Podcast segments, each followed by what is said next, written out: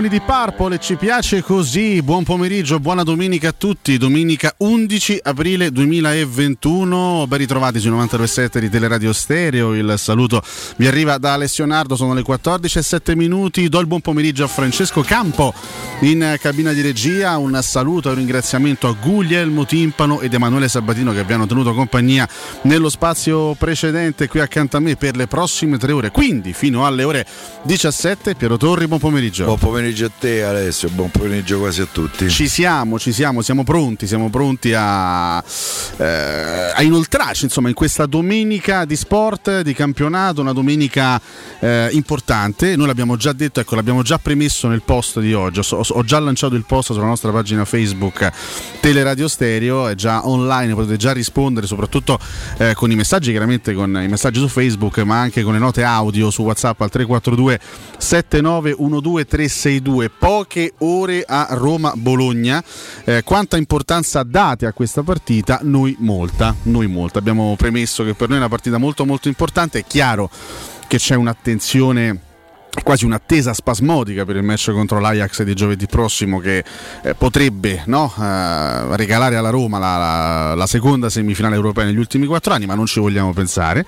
Non ci vogliamo pensare adesso perché oggi conta Roma-Bologna, conta eh, diciamo, per, per, l'onore, per il prestigio, ehm, per il piazzamento in campionato, perché se è vero come è vero che il quarto posto è, è molto lontano, adesso è molto difficile arrivare a quel tipo di obiettivo, c'è comunque ancora la possibilità di arrivare al quinto o al sesto posto ciò vorrebbe dire giocare l'Europa League anche la prossima stagione, non doversi accontentare invece di un, di un, settimo posto che ti darebbe soltanto la qualificazione a questa Conference League, questa nuova competizione che debutterà il prossimo anno e che onestamente non è che eh, stia attirando così le attenzioni di molti, non è proprio una, una competizione particolarmente affascinante visto che sarà la terza competizione europea dopo la Champions e l'Europa League. Già soltanto per questo è un, è un, è un match importante quello di oggi e speriamo di ritrovare ritrovare poi una Roma Piero vincente anche in Serie A. Eh, sai, si può scadere un po' nella banalità, vincere aiuta a vincere, però un conto è arrivare a giovedì con la bella carica di una vittoria. Eh, un conto invece arrivare magari con un altro brutto risultato dopo il solo punto ottenuto nelle ultime tre partite. È fondamentale vincere oggi eh, non soltanto per la classifica ma anche per preparare meglio psicologicamente il match eh, contro i lancieri. Sì, non ci sono dubbi su questo. Ehm tra l'altro credo che eh, andiamo a incontrare eh, la squadra peggiore a mio giudizio, perché è una squadra che eh, sta a 34 punti in classifica, sostanzialmente salva. Eh, quindi si potrà giocare con grande eh, serenità e tranquillità a questa partita. E la giocherà anche per dimenticare la partita d'andata quando la Roma più o meno le prese, eh, eh, l'ha presa a pallonate in particolare nel primo tempo. 5 gol in un tempo. Eh e, ehm, e quindi ehm, è una partita complicata perché il Bologna eh, eh, giocherà intanto per il suo di prestigio perché magari vincere l'Olimpico contro la Roma darebbe un altro, eh, un altro senso a, a, tutto il campionato. Eh, e quindi eh, la Roma dovrà fare molta attenzione. Io sono convinto che Fonseca non farà un eccessivo turnover eh, nel senso che probabilmente, gio- probabilmente giocherà Fazio nei, nei tre e dietro e poi il resto sì, giocherà Carles Perez probabilmente, giocherà ehm, Diavara Viare in mezzo al campo. Mm, l'unico sicuro di giocare secondo me è Bruno Perez perché tanto è squalificato, giovedì. Sì. Eh, poi magari nel corso della partita ci potrà far vedere eh, eh, un'altra serie di giocatori anche per una gestione del minutaggio. Ci sono alcuni giocatori che devono mettere minuti nelle gambe. Penso per esempio a Mkhitaryan che secondo me potrebbe essere fondamentale giovedì prossimo. È il giocatore che per caratteristiche può più mettere in imbarazzo l'Ajax che verrà qui a fare, a fare la partita, quindi lascerà spazio e quindi ehm, per la transizione offensiva dell'Armenia meno ehm, sarebbe l'ideale. Eh, è una partita da affrontare con serietà. Ogni volta che si scende in campo con la maglia della Roma bisogna essere seri. seri. Poi se gli altri saranno più bravi, ehm, neanche gli faremo i complimenti, però ehm, accetteremo. però bisogna giocare con serietà, perché poi come hai detto te c'è qualcuno che dice, secondo me anche con una certa ragione, che vincere aiuta a vincere. Quindi se, se oggi la Roma riprendesse a vincere anche in campionato, dove ultimi, nelle ultime settimane un po' di, di problemi ce l'ha, avuto, ce l'ha avuti, credo che sarebbe il miglior viatico per la partita di giovedì prossimo, che potrebbe spalancarci la seconda semifinale europea in tre anni. E poi chissà, perché no? E poi, e poi, si vedrà. Poi l'importante, adesso, l'importante adesso è ragionare chiaramente sul, sul, presente. Visto che ragioniamo sull'attualità, noi eh, chiaramente oggi seguiremo un, in diretta un pezzo del, del, campionato di questa trentesima giornata. Stiamo seguendo live eh, la sfida fra Inter e Cagliari al Meazza. Siamo giunti all'ottantesimo minuto e pochissimi minuti fa, esattamente al settantasettesimo, l'Inter ha sbloccato il risultato. È una partita molto complicata. L'Inter non era riuscita fino a questo momento a, a trovare così il, il colpo risolutivo risolutivo ci ha pensato Matteo Darmian al 77 con un gol da centravanti puro su assist dalla destra di, di Achimi questa combinazione lanciato benissimo da, da Lukaku, Lukaku. Questa, questa, combinazione tra i quinti no? adesso li, chiamano così i quinti le squadre che giocano con la difesa a 3 con il centrocampo a 5 i due esterni eh, del centrocampo a 5 sono chiamati quinti e spesso e volentieri vediamo queste, queste combinazioni ormai no? è, una, una, giocata che vediamo spessissimo nell'Atalanta no? eh, il, il quinto di sinistra che magari fa l'assist per il quinto di destra o viceversa in questo questo caso Hakimi che era entrato pochissimi minuti fa al posto di Young eh, ha così sfornato l'assist sua terra per Darmian che sotto misura l'ha messa, l'ha messa in rete l'ha messa in rete a porta vuota il gol dell'Inter che dunque sblocca questo risultato Inter che si avvicina a questo punto all'undicesima sarebbe l'undicesima vittoria eh, consecutiva mettendo come delle Spalletti a Roma Esatto, esatto. Tra l'altro fu proprio l'Inter l'anno dopo no? a disintegrare 17, quel record mm. facendo 17 che vittorie di, consecutive. No, all'epoca dicemmo chissà quando mai sarà battuto. l'anno dopo, l'anno dopo. No, poi no, non solo battuto disintegrato, disintegrato. 17, 17, vittorie di fila. l'Inter vinse quel campionato con 97 punti. La Roma arrivò seconda a 75 una cosa facendo, facendo fra gli, gli, stessi punti dell'anno dello scudetto solo che il campionato all'epoca era a 38 squadre e non a 34 no, e... come a 38 a 18 squadre sì, 38 eh, partite. No, 30, se no stavano ancora a giocare. Chiedo scusa, eh. 38 partite, non eh, 34. Sì, chiedo scusa, hai fatto 20 squadre e non 18. Chiedo, chiedo scusa. E fra l'altro, questo successo, adesso la, la, partita ancora non è finita, siamo all'81esimo. Il Cagliari proverà il tutto per tutto in questo finale. Questa, questa vittoria dell'Inter. Sentenza questa vittoria per me è una sentenza pure per la lotta per la retrocessione. Esatto, stavo Ragazzi, il Cagliari sta a 5 punti dal Torino che c'è una partita da recuperare a cui, ha, e, e, e a cui auguro eh, punti, in cui de fa punti visto che giocherà contro la Lazio. Per cui ehm, non si è capito quando la giocano. Mm, dipende. Che dipende. manca un mese alla fine del campionato. Cioè. Pure questa è una cosa, no? è fine del campionato ancora non si sa. Ci sono date. Ancora non si sa. Vabbè, eh. Che sta settimana non la potevano giocare per dire. La prossima no, perché ci sta, no? Il turno è fra il turno fra... Ma perché comunque la prossima non la puoi giocare? Mica sono impegnate nelle coppe Torino e Lazio. Sono d'accordo, eh. sono d'accordo. Eh, vabbè, eh. Eh, sì, eh no, stanno, cioè, si capito? portano avanti piano piano. E non si può fare perché diventa, diventa, irregolare eh, perché so. alcune partite eh, tu le le fai affrontare in una maniera che sarebbe diversa se eh, no? Ehm, uno sapesse il risultato di questa partita, soprattutto per la lotta per il quarto posto. Sono d'accordissimo, però insomma quest'anno ne abbiamo viste parecchie, no? da Juventus Napoli, diciamo che ne abbiamo viste eh. parecchie di questo tipo. Eh, c'è una tendenza ah, proprio a, a mettersi a posto il calendario in base alle proprie convenienze, ma questo, questo è. Sì, effettivamente il Cagliari no, aveva avuto una, una, sorta di ruggito d'orgoglio dopo il cambio in panchina, quando arrivò sempre al posto di Francesco ci furono due, due vittorie di fila, sembrava essere rinata la formazione sarda, invece questa rischia di essere la quarta. Ci furono sette punti in tre partite, se non sì, sbaglio. la quarta sconfitta consecutiva che Cagliari ha perso contro la Juventus, contro il Verona e, e contro lo Spezia e, e qui eh, rischia di perdere anche, anche, la gara di oggi, ah, quella più dura, no? Io se leggo il, gio- il nome del giocatore del Cagliari eh, divento pazzo, 22 punti ha fatto. Forse non era tutta colpa di Francesco perché questo, questo, forse è costruita, è costruita male sta squadra. Guarda che i giocatori ce l'ha Eh, caspita, ha uno dei portieri più affidabili del campionato, anche se oggi non è in campo, cioè Vicario al posto di, di Cragno, ma insomma Cragno almeno da, da, cioè, da, due o tre stagioni Cragno è sicuramente uno dei portieri più affidabili della Serie A, da, dietro comunque c'hanno Godin che è uno che fino a... è uno arrivato. Per carità, però insomma è uno che in Serie A no? in, in, teoria dovrebbe ancora fare il ma suo, il suo. Cioè, Godin è uno che ha segnato nell'ultima finale dell'Europa League eh? cioè. a gennaio hanno preso Duncan Rugani sì, sì. E chi altro?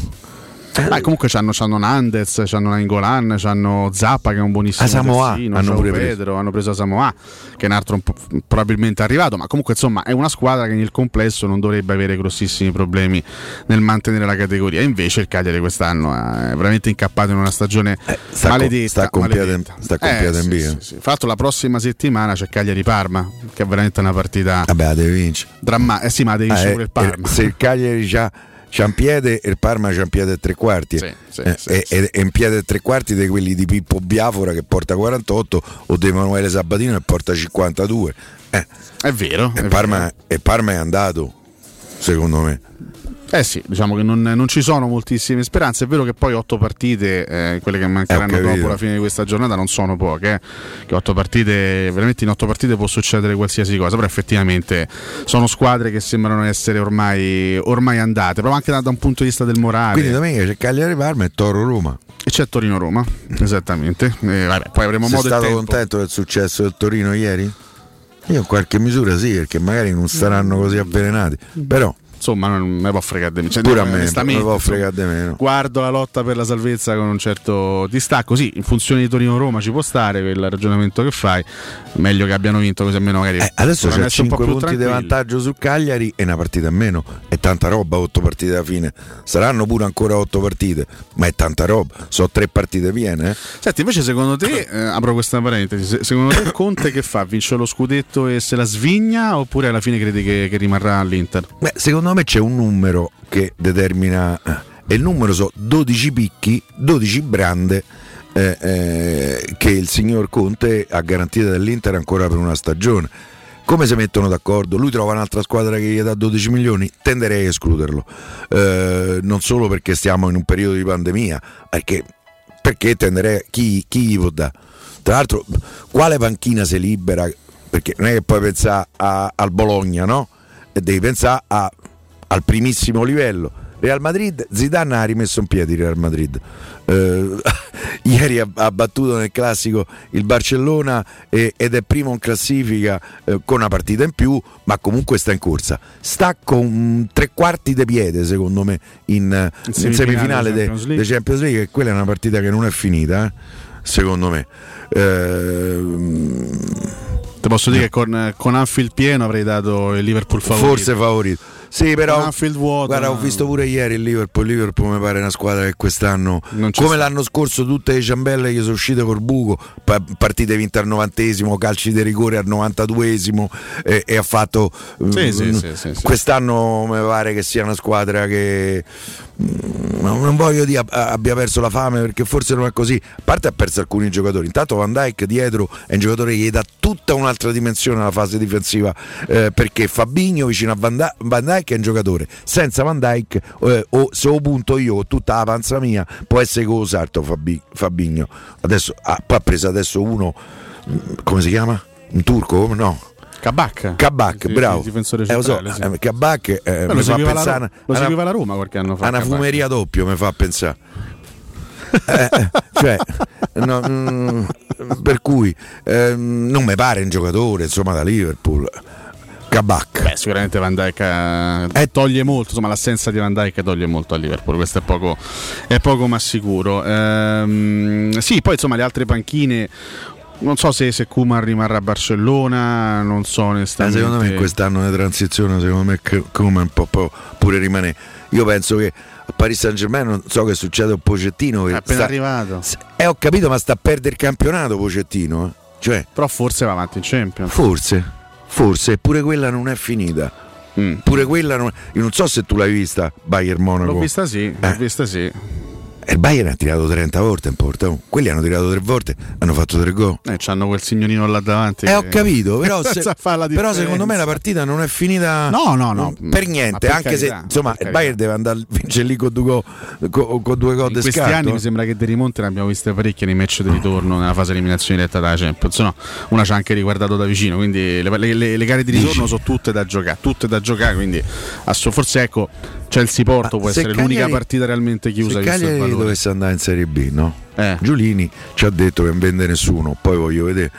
Eh, te chi prenderesti da Cagliari? Perché secondo me ci sono alcuni giocatori. Io, per esempio, il portiere non lo prenderei. A me Cragno non ti convince? Me, non mi convince fino in fondo, anche per una questione di centimetri, di dimensioni.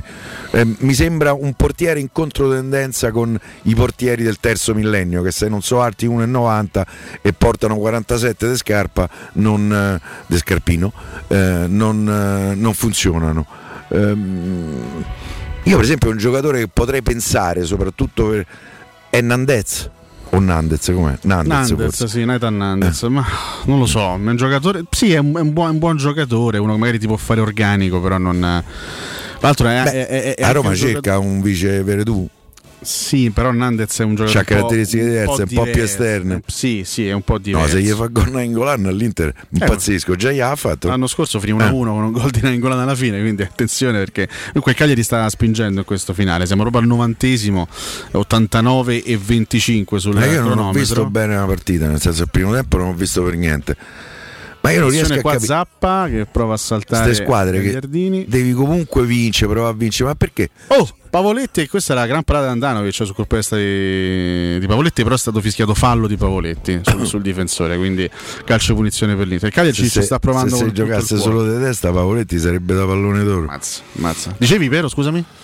Non capisco perché queste squadre devono andare sotto per provare a vincere le partite. Questa è una colpa eh, grossa che secondo me è mh, legittima l'eventuale retrocessione. Tu adesso stai a mettere sotto l'Inter. Ma perché prova, non l'hai fatto prima? Perché non l'ha fatto? Tanto il pareggio al Cagliari cambiava Forse poco. perché prima eh, era l'Inter che metteva sotto il Cagliari, che però non è, facile quando c'è una squadra davanti come l'Inter che prova a mettere sotto. Però, gioca Adesso l'Inter chiaramente sta là dietro e dà anche un po' più di campo al Cagliari, sono dinamiche delle, delle partite che tanto esce Pavoletti, entra Pereiro, Cerri pure entra anche Cerri al posto di, al posto di Zappa. Vabbè, Eterno comunque... compiuto Cerri. Ma sinceramente no, guarda, onestamente del, del Cagliari non è che andrei a prendere chiss- chissà cosa chissà cosa. Tu sai del mio amore. Giovo Pedro? Mm, mm, sì, sono, sono, sono è giocatori, da Cagliari se sale di categoria. Sì, sono, sono, giocatori che ripeto possono anche andare bene per Io completare un organico. ce lo farei. Tu conosci il mio amore viscerale, totale, eterno nei confronti di, di Rajan Engolan, che però credo che, abbia, so. che, che come dici tu spesso è meglio ce l'abbia alle spalle. E lo stesso vale chiaramente per Godin che è stato uno dei più forti difensori della sua generazione però a 35 anni mi sembra che ormai anche lui il meglio lo abbia lasciato alle, alle, alle sue spalle guarda un giocatore interessante che può crescere tanto in futuro è, è Zappa già me ne parlavano lo scorso anno quando era ma questo nome a Roma Niente. È castigato secondo me. Beh, già abbiamo lo Zappacosta. eh, infatti.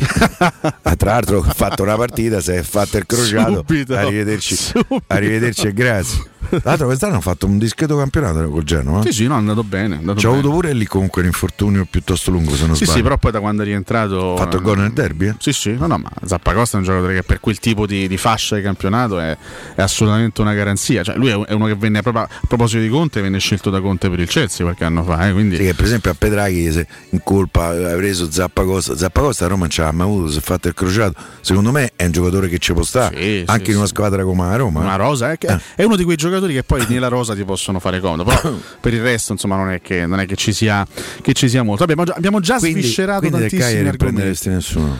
Guarda, in, in, questo momento un giocatore, un, un giocatore che proverei a prendere, ripeto, in ottica futura è Zappa che mi sembra abbia una prospettiva. Te lo dico subito adesso 99, devo, 98. Essere, devo essere preciso, eh? Zappa del Cagliari. Ma sta... eh, del Cagliari è del 99, sì, sì, del eh, 99. Dicembre 99. Dicembre 99, quindi è in 2000. Un altro giocatore che per esempio mi ha deluso moltissimo, io stravedevo per lui fino a qualche anno fa. Simeone. Sì. Attenzione tanto Lukaku che viene messo a terra da Nainggolan e si becca il cartellino giallo. E sì io per Simeone ai tempi, ai tempi del Geno anche il primo anno della Fiorentina io veramente stravedevo per lui. Mi sembrava proprio un centravanti di quelli, di quelli proprio tipici sudamericani cattivo eh, magari con qualche mancanza tecnica ma con grandissima cattiveria in area di rigore. Devo dire che ha avuto un'involuzione totale cioè è diventato proprio un giocatore secondo me di bassa fascia. Non... quest'anno aveva cominciato bene però. sì però è, un, è uno di categoria.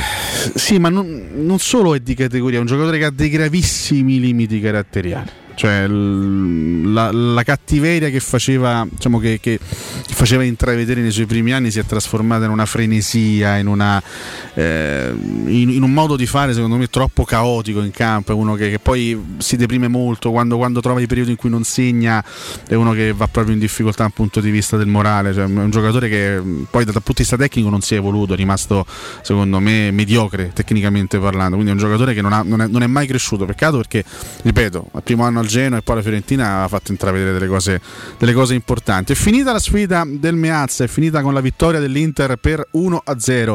Ripetiamo il gol di Darmian, vedi, è rimasto a secco Lukaku, sono rimasti a, eh, a secco gli attaccanti, ha segnato l'uomo che non ti aspetti, Matteo Darmian, l'Inter che chiaramente consolida. che non è più un gol quest'anno. No, no. Almeno un altro l'aveva fatto. Sì, Darmian eh, qualche golletto l'aveva fatto già. Eh, L'Inter che dunque consolida il primo posto, 74 punti più 11 sul Milan. Vedremo poi cosa farà la Juventus contro il Genoa, gara che inizierà tra circa mezz'ora. Il Cagliari resta terzultimo a quota 22 punti, a questo punto a meno 5 dal quarto ultimo posto del Torino e a meno 8 dal quinto ultimo posto. Che c'erano tutti una partita a meno di Fiorentina e Benevento chiaramente gioca una Fiorentina stasera e Benevento domani contro, contro, il Sassuolo. Si mette veramente male male male. L'Atalanta quanto sta? A 58? L'Atalanta? Sì, a 58, sì, sì, al momento l'Atalanta C'ha 7 punti di vantaggio sulla Roma che sono 8 sostanzialmente considerato. Però c'è lo scontro diretto.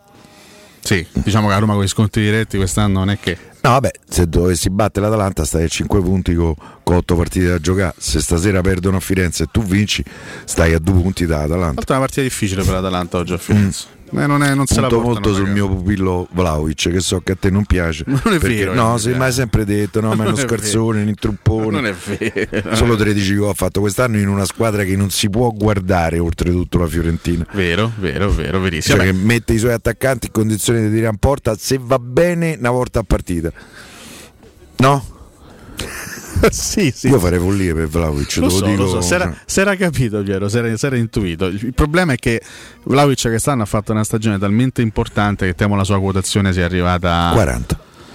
Eh.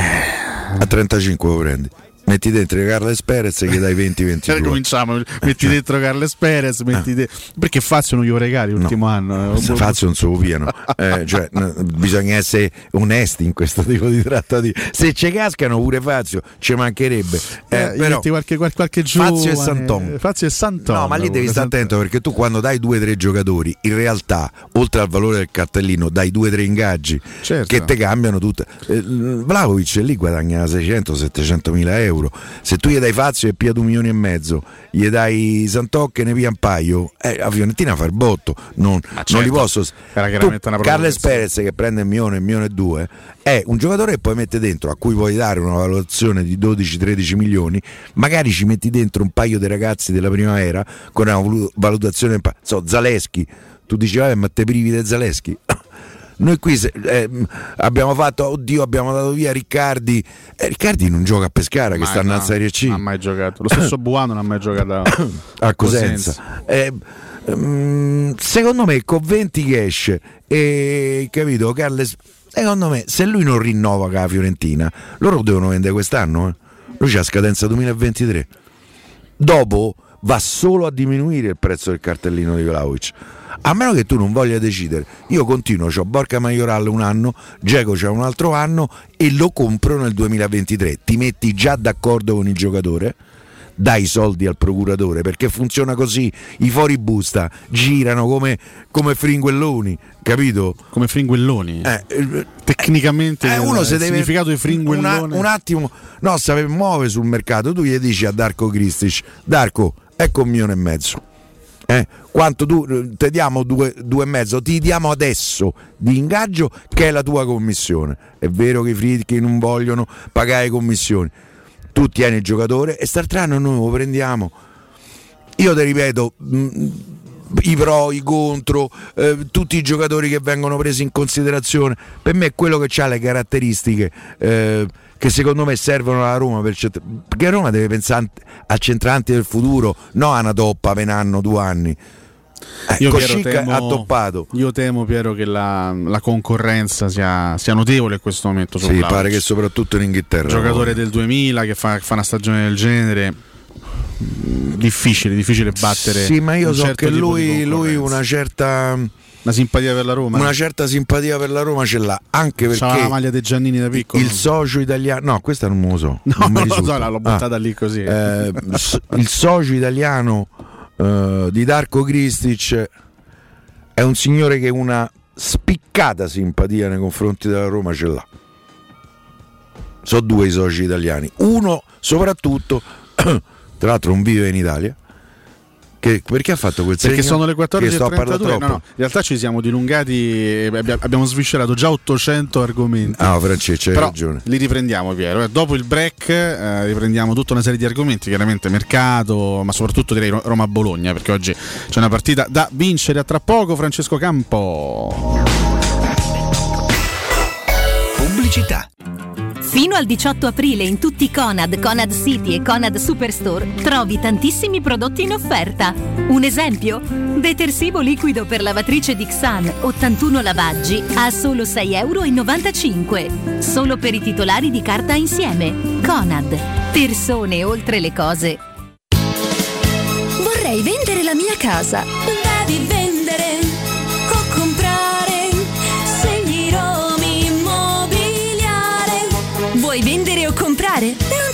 Ti accontentare! Scegli Romi Immobiliare! Da 30 anni professionisti qualificati al vostro servizio. Chiamaci allo 06 397 387 90 o visita il nostro sito www.romimmobiliare.it. Continua da CarPoint il mese del fuori tutto su tutto l'usato, con chilometri zero e vetture aziendali di tutte le marche. Puoi avere fino a 2000 euro di extra sconto in aggiunta alle promozioni in corso. Un esempio, Fiesta 5 porte a 8.900 euro anziché 10.100 euro, con finanziamento anticipo zero e 3 anni di garanzia, assicurazione incendio e furto e manutenzione inclusa. Scopri di più su carpoint.it. Ma affrettati, il fuori tutto finisce il 30 aprile. Vorresti sostituire la tua vecchia porta con una blindata di ultima generazione che garantisca la massima sicurezza senza spendere una fortuna? Da Innova Serramenti, fabbrica infissi in PVC e porte blindate, puoi averla a metà prezzo, anche a rate con finanziamento a tasso zero. Basta cedere il tuo ecobonus statale ed ottenere uno sconto in fattura di pari importo, grazie al quale risparmierai subito il 50%. Chiama subito Innova Serramenti all'800 300 527 o visita il sito innovaserramenti.com serramenti.com. Innova Serramenti. Qualità al miglior prezzo. Cerca Teleradio Stereo su Facebook e Twitter. Vai su www.teleradiostereo.it e scopri come seguirci in streaming. Teleradio Stereo.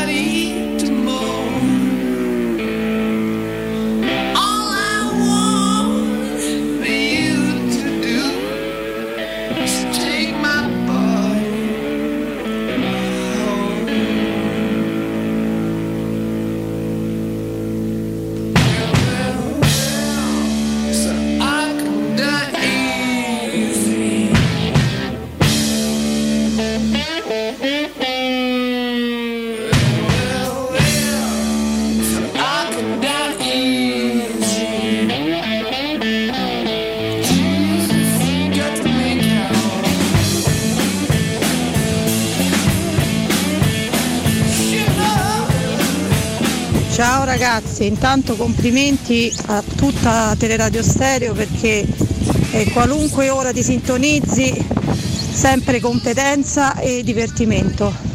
E a casa mia e oggi lasagna, scaloppina, patate al forno, peperonata e anche tiramisù. Quindi eh, se volete venire eh, la casa mia è accogliente. E io oggi sposo le parole del mister. La partita più importante è sempre quella che viene.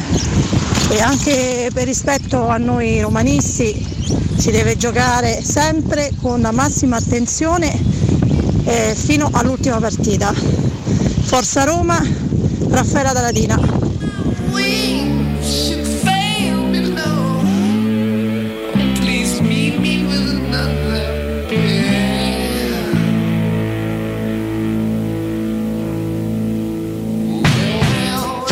Ciao Alessio, sono Luca e per me è anche importante perché la matematica ancora non ci condanna al eh, sesto posto e oh, sarò, sarò sciocco ma ancora credo al quarto posto. Forza Roma grazie alla compagnia. Ciao!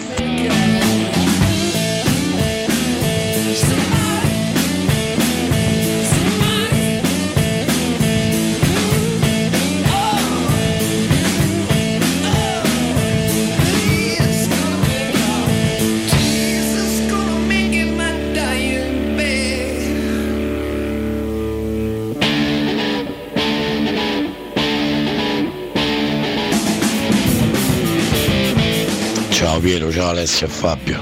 Io gli do tanta importanza, per me a Roma deve vincere, per me a Roma vince. Dai, raga.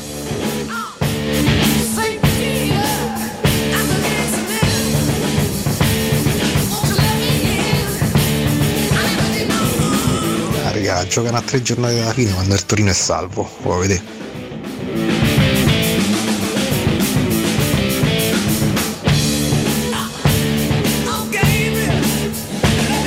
Salve ragazzi, io credo che una grande squadra o sedicente tale debba scendere sempre con la mentalità giusta per vincere ogni singola partita. Primo perché vincere aiuta a vincere questa è una grandissima verità secondo me e secondo perché non stai in una posizione di classifica che ti permette di, di, di stare agiato. Eh, ritrovarsi con un pugno di mosca è facile. Eh.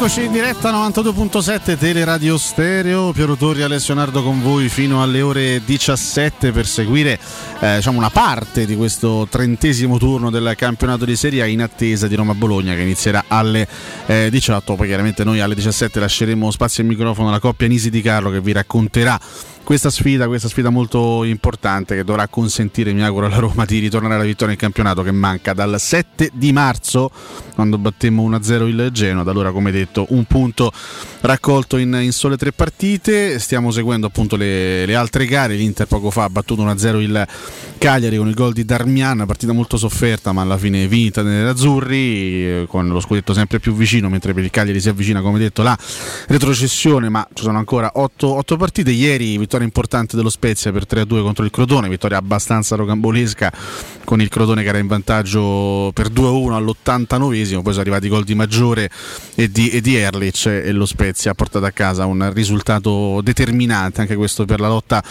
eh, alla salvezza, Crotone che addirittura ha subito 77 gol in campionato in 30 partite, di gran lunga la peggior difesa, che poi la seconda... a tre cifre. Eh sì, la seconda peggior difesa è quella del, del Parma che comunque di gol ne ha subiti 59, eh, il Crotone 77, è veramente impossibile pensare di salvarsi in una fase difensiva del genere, che poi, poi il Crotone è una squadra che segna, segna sempre, segna anche contro squadre importanti, ha fatto 37 gol il Crotone in campionato, non sono pochi, eh, ha segnato più di tantissime squadre, ha segnato più della Fiorentina, più del Benevento, più del Genoa, più dell'Udinese, solo che eh, se poi dei gol ne prendi 77, ciao, cioè, che, dove vuoi andare? Se prendi dei media 3-4 gol a partita inevitabilmente sei costretto. Ah, visto il portiere del Crotone? Cordaz. Eh, lo so. Per me sta la categoria in Serie A. Anche perché ha 38 anni, sì, mi sembra, insomma, quindi insomma... Passato eh, di cottura. Ma direi tutta la difesa, sì. lì, tra Golemic, Gigi, Luperto... Gigi mi piace però. Mamma mia, ha fatto anche un bel gol, però insomma dovrebbe fare il difensore, quello è un altro, è un altro mestiere. E c'è stata poi la, la, vittoria del Milan per 3-1 contro il, il Parma, con questo caso Ibrahimovic che è stato cacciato da Maresca, poi leggevo stamattina, pare per, eh, una, per una, frase equivoca, Vabbè, eh. lì poi soltanto l'arbitro sa che cosa può aver sentito, eh, Ibra che ha messo in difficoltà il Milan facendosi cacciare eh, poi il Milan ha difeso con la seconda espulsione quest'anno la prima è Coppa Italia se non sbaglio no? contro, contro, l'Inter nel derby. Eh, il Milan che comunque porta a casa un 3-1 prezioso per quanto riguarda il, il, secondo posto. Mm, insomma Pioli sta facendo indubbiamente un bel lavoro visto l'organico che ha eh, a disposizione. E poi come detto la fondamentale vittoria del Torino in casa dell'Udinese per 1-0 con il calcio di rigore di, di Belotti. Nicola che rischia di, comunque di firmare la seconda salvezza consecutiva, diciamo piuttosto complicata. Nicola che già qualche anno fa salvò il Crotone in maniera miracolosa, scorso anno ha fatto anche lì una sorta di mezzo miracolo con, con un Genoa in grossissima crisi. Eh, quest'anno rischia di salvare un Toro che a un certo punto sembrava veramente inguagliato. Diciamo che è, è un allenatore che per quel tipo di imprese va più che bene, mi sembra piuttosto adeguato a quel tipo di impresa lì. Sì, Nel pomeriggio non ti piace Nicola, non ti convince? Vabbè, non mi convince. No, chiaro, eh, un allenatore non credo destinato a vincere la Champions League nella sua carriera, però quelle, diciamo, quelle, imprese lì sono sicuramente alla sua portata. Come detto, tre partite alle ore 15. Andiamo un po' a vedere le formazioni ufficiali delle sfide che inizieranno tra circa un quarto d'ora. Partiamo da Juventus Genoa, la Juventus di Pirlo che conferma il 4-4-2. Almeno 4-2-4 questo. Sì, poi potrebbe essere anche in teoria. Che Pirlo quest'anno ha giocato con un modulo un po' particolare, spesso indecifrabile. Cioè, mm, in, sembra un 4-4-2, ma molto spesso poi può diventare una sorta di 3-4-1-2. Quindi si può mettere anche a 3 no? con, con, con, Danilo, in questo caso Chiellini, Delict a comporre il, il terzetto. Per quadrato e Chiesa, magari larghi, Rabiot e Bentancur in mezzo eh, e Kuluseschi a supporto di, di Ronaldo e di Morata diciamo che è un 4-4-2 di partenza che può tranquillamente diventare poi un 3-4-1-2 in fase di, di, sviluppo della gara. Importa chiaramente c'è Wojciech Cesini, quindi fuori di bala, eh, non parte dal primo minuto, così come non parte dal primo minuto eh, Alexandro e lo stesso, lo stesso Weston McKenny. Eh, nel Genoa Ballardini conferma il modulo ormai classico 3-5-2, c'è Perin, l'ex in porta, Masiello, Radovanovic e Criscito in difesa, altro ex Criscito, Biraschi, Berani Rami, Badel, Rovella e Zappacosta a centrocampo con Goran Pandev e Scamacca in attacco. Quindi Ballardini tiene fuori sia mm, Shomurodov sia eh, Mattia Destro. Ma ha fatto scoprire te Shomurodov? Sì, diciamo che però deve, deve tirare fuori un po' di cattiveria perché mi sembra un ragazzo un po' troppo morbido ancora. Deve capire che il calcio italiano è, è un calcio dei zozzoni, eh, che in campo si deve scendere. Senso? Eh, nel senso che poi le, le, partite le vinci con una sportellata, con una comitata, con una cafonata in più. Mi sembra che Shomurodov sia ancora un giocatore, nonostante abbia dei, dei, buoni mezzi dal punto di vista fisico, mi sembra che sia ancora un po' troppo leggerino proprio nel modo di, mm. di comportarsi in campo. Però il potenziale ce l'ha, è un buonissimo un buonissimo giocatore. Ricordiamo l'assenza importantissima nel Genoa, manca Kevin Strottman squalificato. Eh, Strottman che qualche disavventura in quello stadio ce l'ha avuta qualche anno fa, mi pare, no? Tipo gli dietro uno schiaffo in tribuna, una cosa del genere, mi sembra, durante uno Juventus Roma. Mi pare di sì. Una cosa proprio non Beh, non, stile non, Juve, beh, certo, il classico stile Zabaudo classico mm. stile Juventino. Vedi difficoltà per la Juventus oggi contro il Genoa? Sì. Può essere una partitaccia? Sì, mm. perché a me la Juve quest'anno non mi ha mai convinto meglio così eh, eh, dal mio punto di vista. Mi sembra una squadra eh, potenzialmente devastante in fase offensiva, ma che non è mai, mai riuscita a, a, quadrarsi come squadra. Eh, per cui il Genoa da quando è arrivato Ballardini per carità andrà pure a dormire squadra, con, con, occhiali da sole perché Ballardini dorme pure con occhiali da sole però, eh, però ha risistemato il Genoa un altro allenatore un po' alla Nicola, no? che quando viene chiamato sì, ad aggiustare, sì. a sistemare, ci ha passato pure a Lazio, a riparare. Sì, lì li stava mm. portando in Serie B. Lì purtroppo dove... lo Tito decise di cambiare allenatore e di chiamare Reia perché altrimenti Ballardini avrebbe portati con tutta la probabilità in Serie B. Però, Mi sembra più un aggiustatore che un allenatore. Ci sono, eh. beh, c'è, c'è, la categoria eh. Eh, del, di quelli che però, quando c'è da sistemare qua so bravi. Credo la terza volta da... che porta il Genoa a salvezza. Credo che sia almeno la quarta volta che si siede sulla macchina del Genoa. Per cui oh, Gli sa, ultimi dieci anni. Sarà contento prezioso. Sì, sì, poi, sì. poi ricambierà tutta la squadra. Alcuni giocatori. No, Scamacca è del Parma. Del Sassuolo. Eh, del Sassuolo, sì, scusami. Eh, e fra l'altro a me piace molto. Sì. Secondo me non è ancora calciatore Scamacca. Però c'ha il potenziale, c'ha, sì. c'ha tutto. Per me deve trovare un allenatore in grado di fargli capire due o tre cosette per diventare calciatore. Che non è detto che ogni volta che prende il pallone deve tirare un po'. C'ha fisico c'ha tecnica, c'ha, c'ha potenza nel tiro. È bello stronzetto perché sì, è uno bello sì, stronzetto. Sì, sono d'accordo È uno stronzetto. che se lo metti a posto, questo diventa un bel attaccante. Immagino che ricorderai che è cresciuto in settore eh, giovanile della Roma. Poi scappò, fu, eh, eh, scappò so. in Olanda. PSV, se non sbaglio. PSV in dove, sì. Eh, e lì forse per carità, magari aveva preso i soldi, eh, era proprio ragazzino lui quando è andato. Ehm, però secondo me quell'esperienza poi alla fine non, non è stata bene. No, gli ha fatto perdere un po' di tempo alla fine. Boh, non lo so. Che poi è successo a parecchi ragazzi non di partire, no? Cioè, cercando gloria all'estero. Comunque, dopo ho detto ricordi questo, a Juve, vince, sì, a Manchester United eh, tra l'altro preso, fu, quando arrivò a Manchester all'aeroporto ci fu uh, un certo Wayne Rooney, Rooney, che lo andò a prendere a, all'aeroporto. Sì.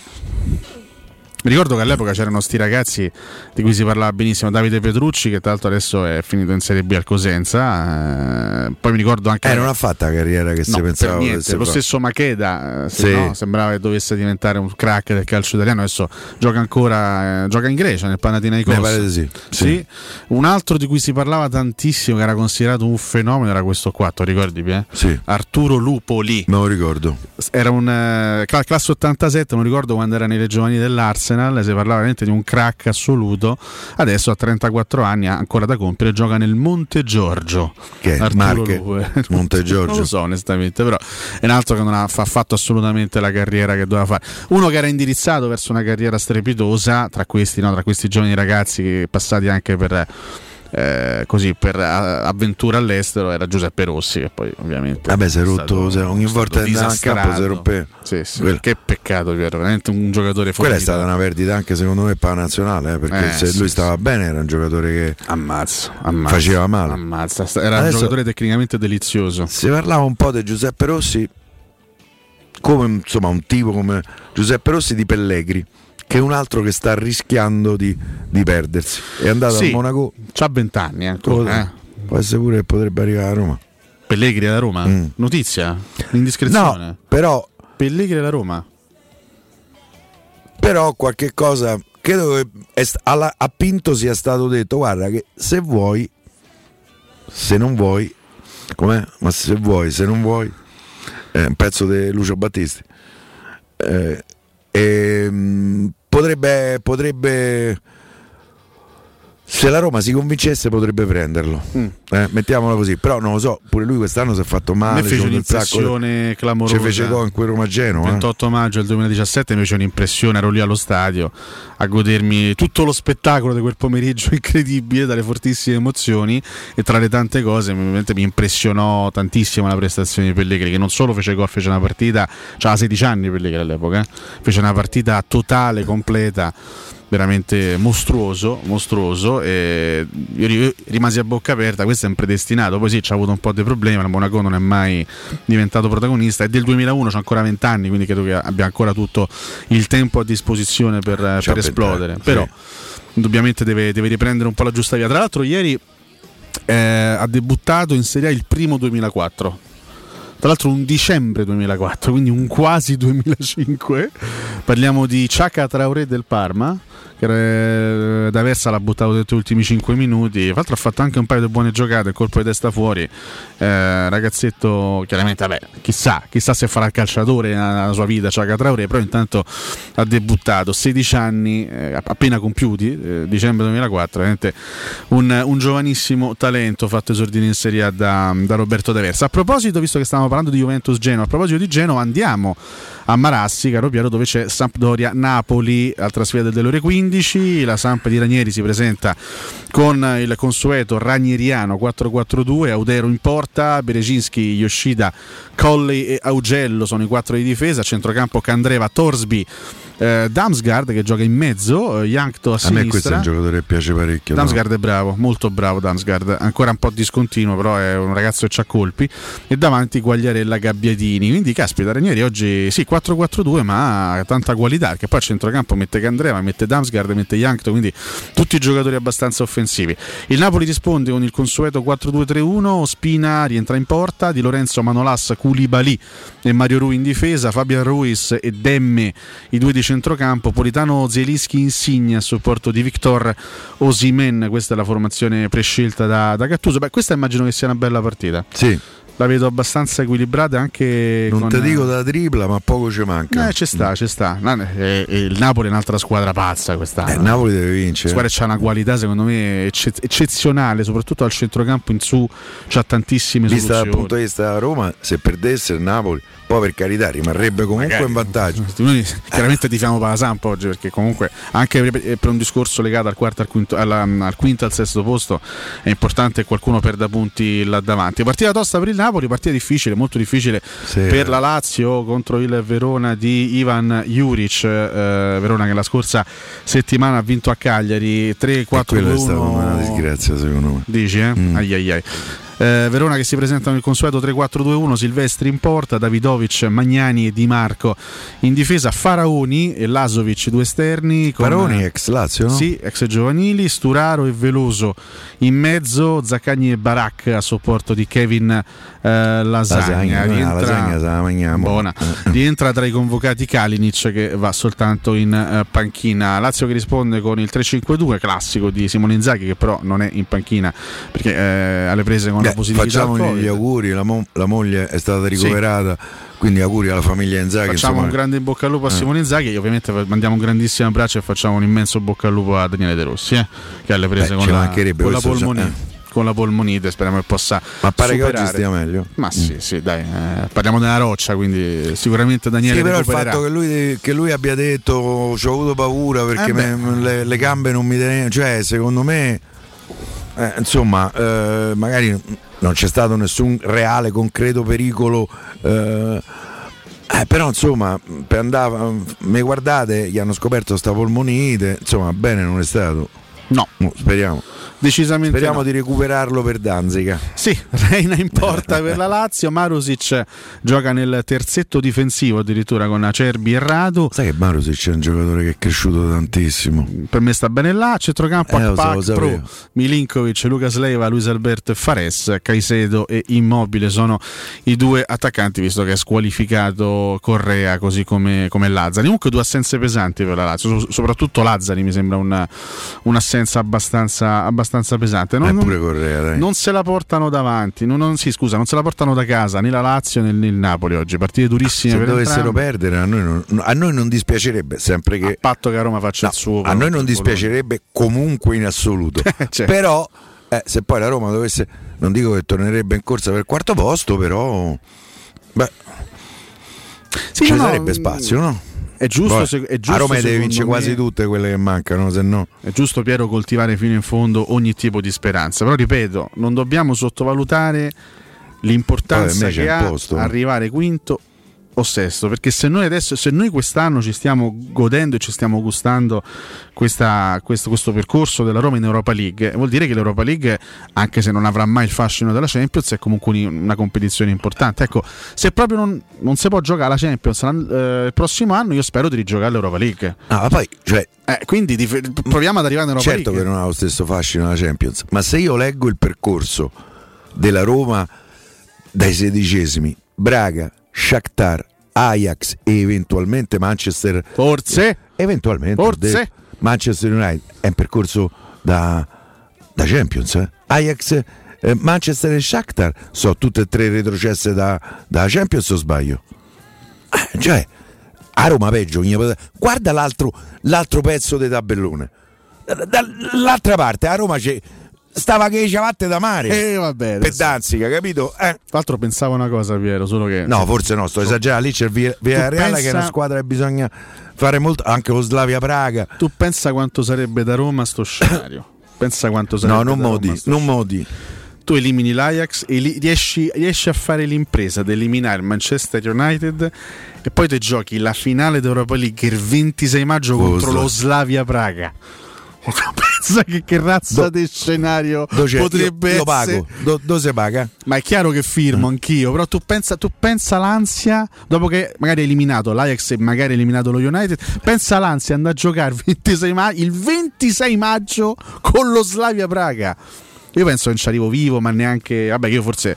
No, no, vieni con me, Federico. Prima de, vieni de, con me, de Federico a Danzica. Abbiamo i posti allo stadio ce garantiti. Ce l'abbiamo, Puoi stare tranquillo. Allora si parte, allora si parte e si eh, va. Poi, facciamo Solo credito. Non so se si ritorna, questo, questo è un altro, un altro discorso. Meglio.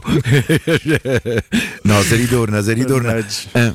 Le 14... E, e chissà l'eventuale festa dei romanisti chissà eh, non la voglio proprio perdere poi non è così peregrina sta cosa eh? vedere lo Slavia Praga in finale il 26 maggio eh? solo che bisogna vedere se, se, ci arriviamo noi perché quella non è, non è proprio semplicissimo mamma mia eh, le 14.57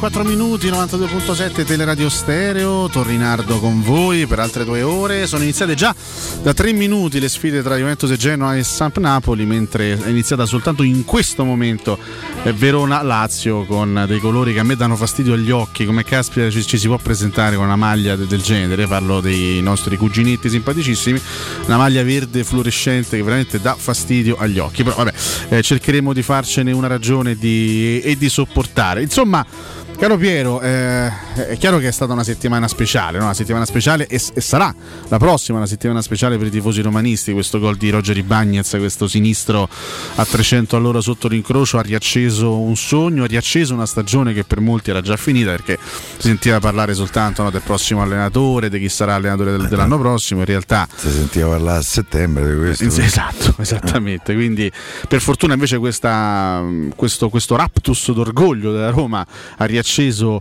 questa stagione. Una Roma che eh, chiaramente giovedì prossimo si va a giocare un pezzetto di storia e, e non voglio esagerare perché la Roma eh, che ricordiamo 12 volte è arrivata a giocarsi un quarto di finale europeo nella sua storia, soltanto in quattro occasioni si è poi qualificata per, eh, per le semifinali, no? nel 69-70 in Coppa delle Coppe quando eliminammo il Goztepe, squadra turca, e andammo a giocare la semifinale contro il Gornik Zar. Non mi ricordavo qua la partita, per favore. Tu eri, eri piccolino, Piero, eri piccolino. Io sono sceso per strada a, a segnata io sono sceso per strada convinto che la Roma era passata in finale con la bandieretta. Eh.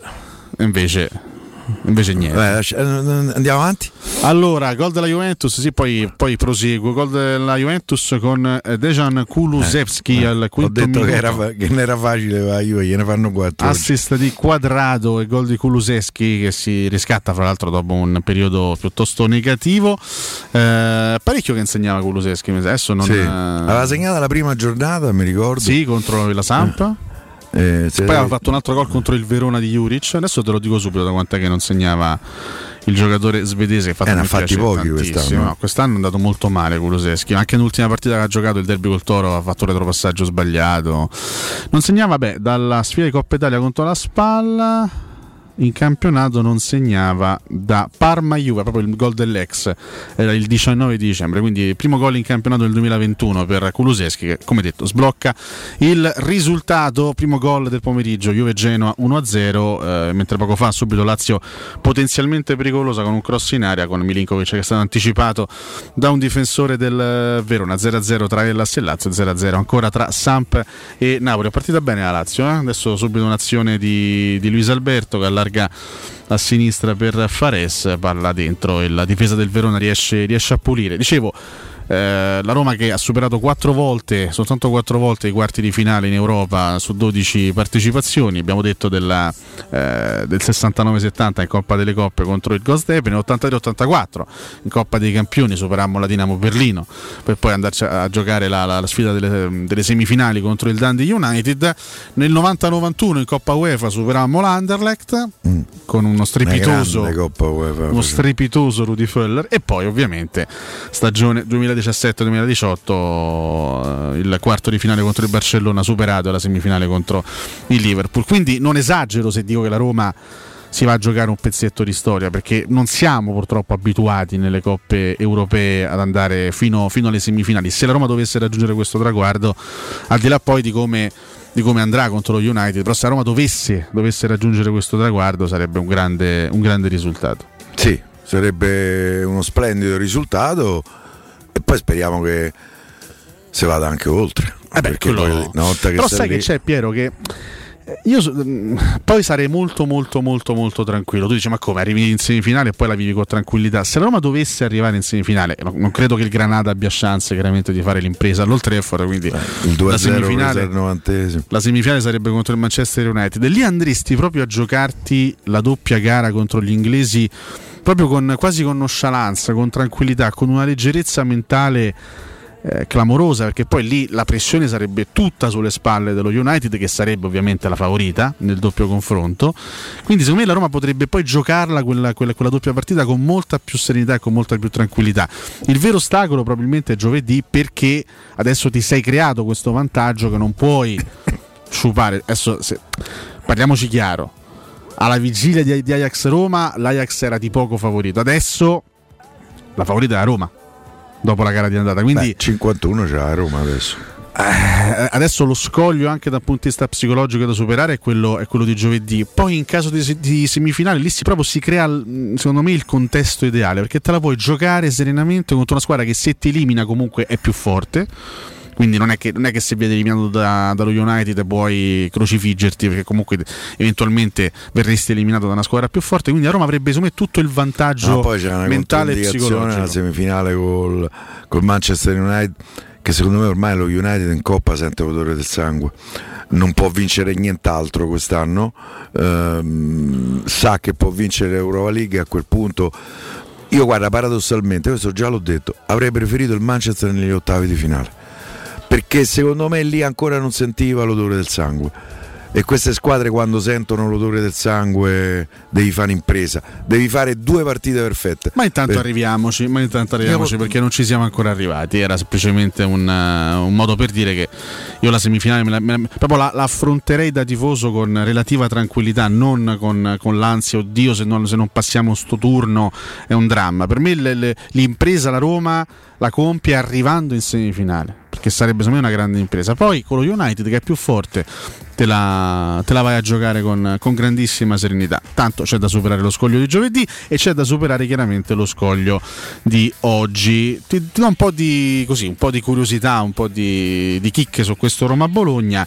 Beh, intanto appunto la prima domanda che ti faccio prima di andare a qualche curiosità statistica è che fine ha fatto la Roma dell'andata in campionato? La Roma del Dallara era il 13 di dicembre, fece una partita veramente stellare, 5 gol segnati in un tempo, roba da record perché non si fanno tutti i giorni 5 gol in un tempo. Ah, poteva fare pure qualcuno più. Esattamente, è vero che il Bologna incappò probabilmente nella sua peggiore Perché giornata. se la giocò a viso aperto il Bologna. E la Roma che quel giorno gli è, gli è, riuscito tutto, gli ha fatto un gol presso all'altro. Diciamo che in campionato da un po' di tempo non si vede più quella Roma. Forse l'ultima grande prestazione da Roma in campionato è stata quella contro, contro l'Udinese, no? quando vincemmo 3-0, eh, giocando un primo tempo di alto livello proprio tecnico. Eh, il 3-0 del, um, era San Valentino, era il 14 di febbraio. Insomma, da quel, da quel 3-0 Con contro l'Udinese... festeggiato? Lascia stare, queste sono stare. cose che riguardano la, la privacy. La privacy. privacy. ecco, diciamo che da, da, quella, da, quel giorno lì il campionato non si è più rivista. Anche nelle partite che Roma ha vinto, no? penso a Roma-Genoa, a Fiorentina-Roma, però non, la Roma non ha più mostrato quel tipo di calcio, quella qualità anche nelle, nelle prestazioni. Io credo che poi alla lunga, quando a te mancano giocatori, mancano alternative, no? certo. alla lunga prima o dopo paghi pedaggio. E la Roma quest'anno non c'ha mai avuto Zagnolo che se lo sono dimenticato tutti poi per carità adesso tornerà la prossima stagione ma in assenza pensare è, è, un giocatore che spacca le partite potenzialmente. Mm, Smalling non ce l'ha mai avuto. Si è fermato Mkhitaryan che è il metronomo eh, della qualità offensiva da Roma secondo me. Si è fermato eh, Veretù si è fermato Veretù cioè ehm, tanta mm, troppa assenza. Io adesso non voglio giustificare Roma, ci sono state alcune partite francamente poco accettabili da parte della Roma, però le assenze a lungo andare il pedaggio lo paghi, anche perché sei costretto a giocare sempre chi stessi. Non, non, non, questo non ti consente di, di dare eh, riposo, recupero eh, ad alcuni giocatori. E quindi ehm, hai pagato, ci sono delle colpe anche della Roma, per carità però mi sarebbe piaciuto vedere la Roma non ti dico al completo perché al completo nel calcio d'oggi è praticamente impossibile però con meno, con meno disgrazie fisiche. Cioè ragazzi Smalling è fermo da più di un mese non si sa quando torna. Ma che c'ha Smalling? maledizione. Che Guarda, cosa, io so che, c'aveva, che c'aveva un problema a un ginocchio che gli ha portato un, un problema muscolare e in base a questo problema muscolare eh, stanno cercando di, di, venirne fuori. Mi risulta che sia stata a Barcellona due o tre giorni per eh, fare i fattori di crescita. E io adesso, nella mia ignoranza medica, quindi se dovessi sbagliare, eh, eh qualcuno mi, mi, corrigerete. Com'è che disse papà? sì, sì. Eh, se sbaglio mi corrigerete. Eh, I fattori di crescita mi dicono, mi hanno detto, guarda, si fanno pure per i problemi muscolari.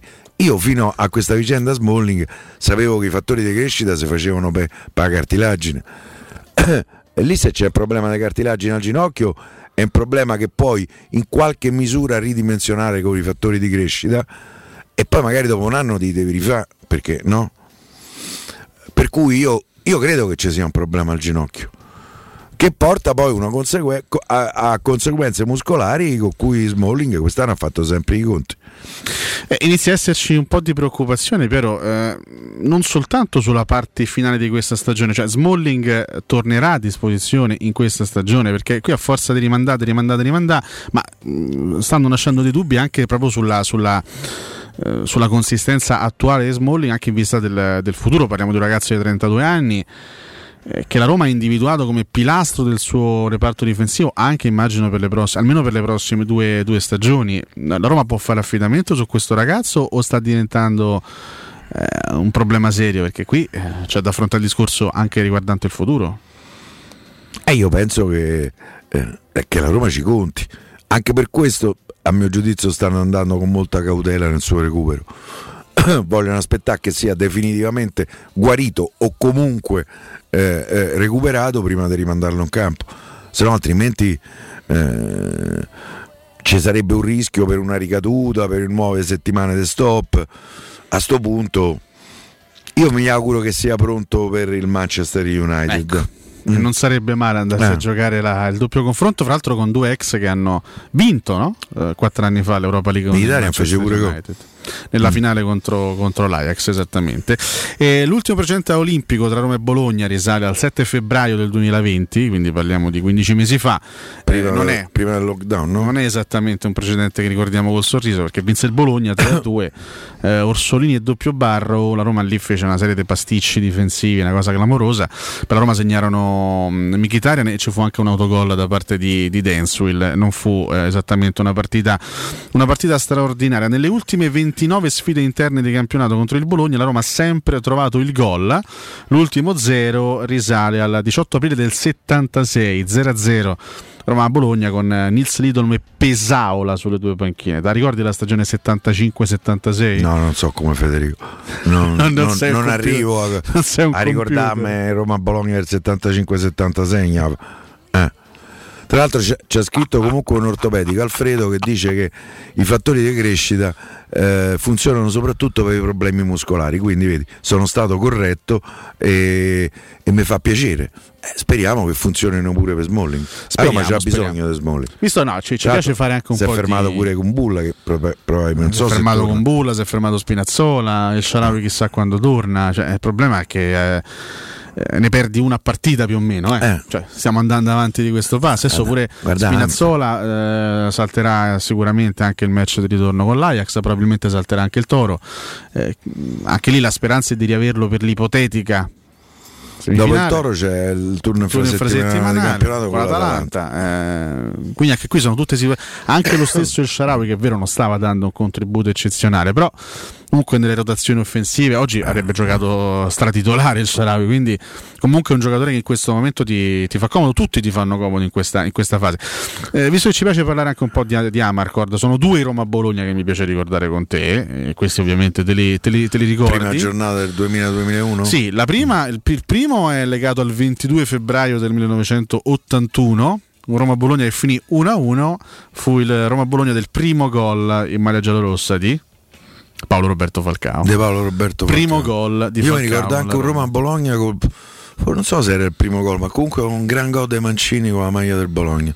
Roberto Mangiare, cioè, quindi sarà i primi anni 80. Sì, ma lui era minorenne ancora, eh, sì, era sì, proprio sì, giovane. Lui debuttò proprio col Bologna quando era un ragazzino.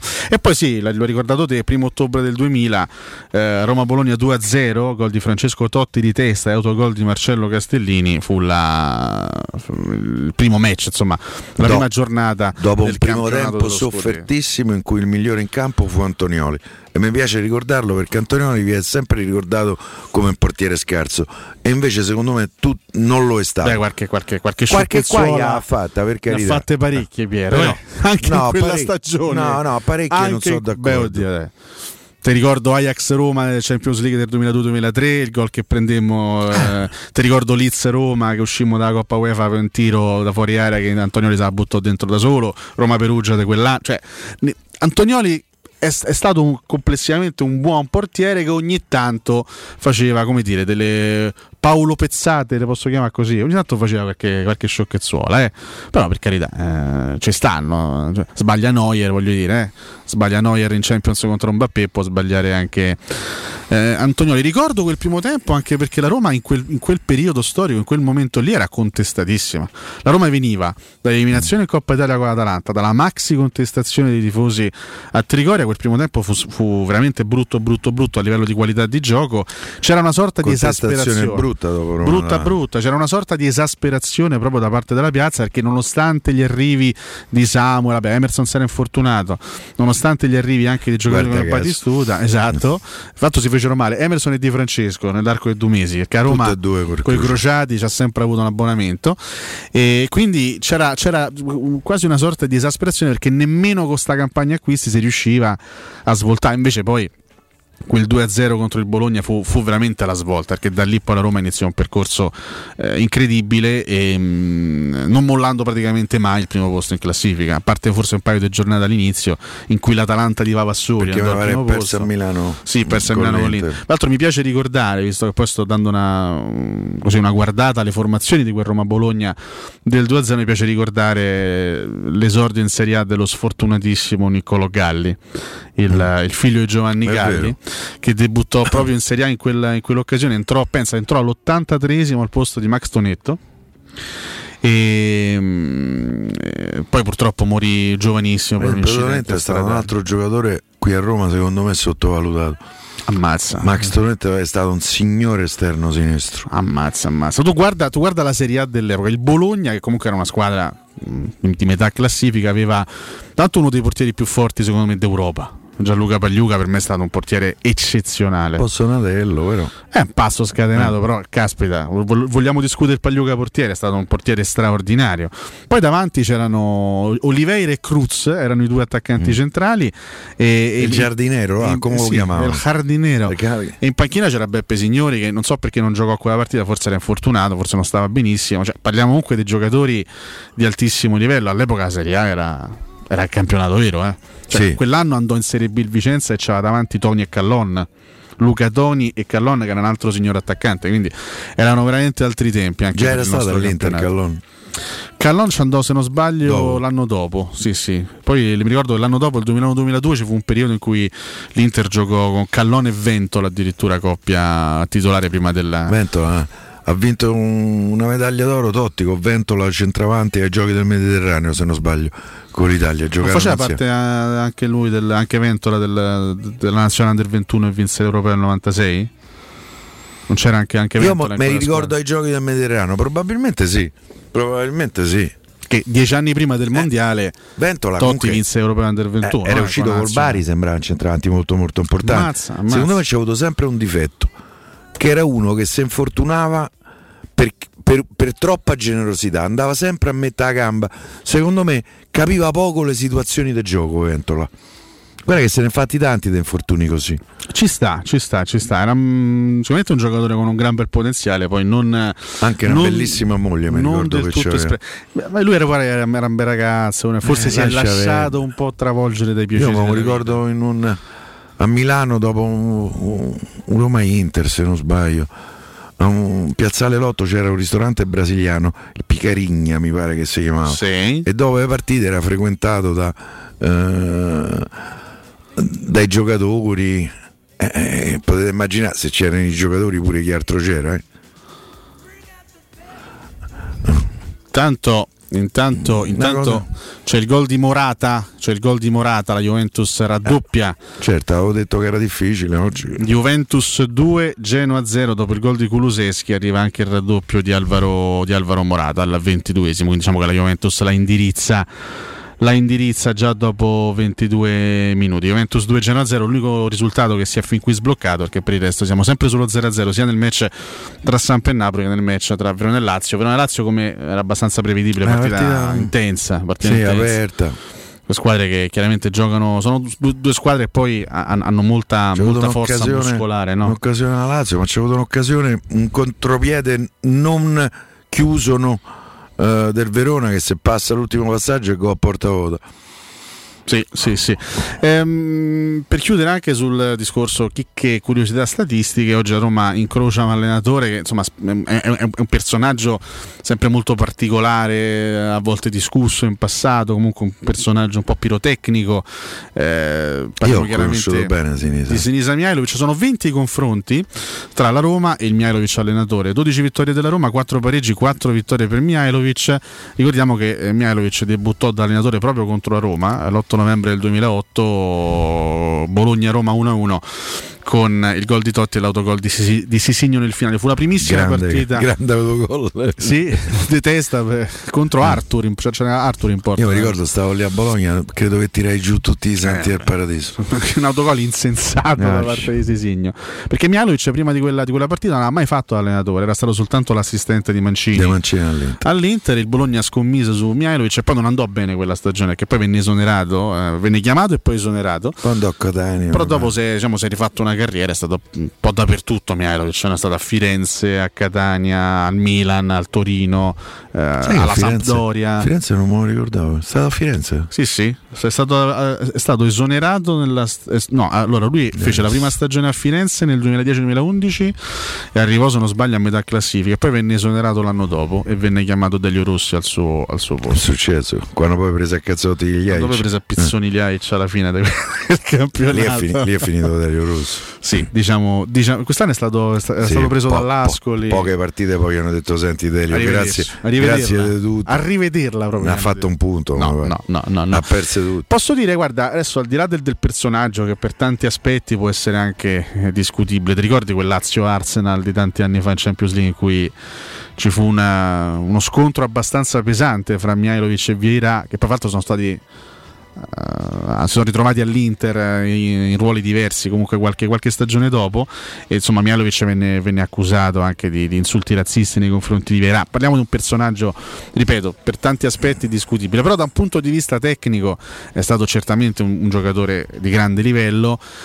Eh, non ti rimane un po' il rammarico a distanza di tanti anni eh, insomma di, di, di, averlo ceduto magari un po' troppo presto?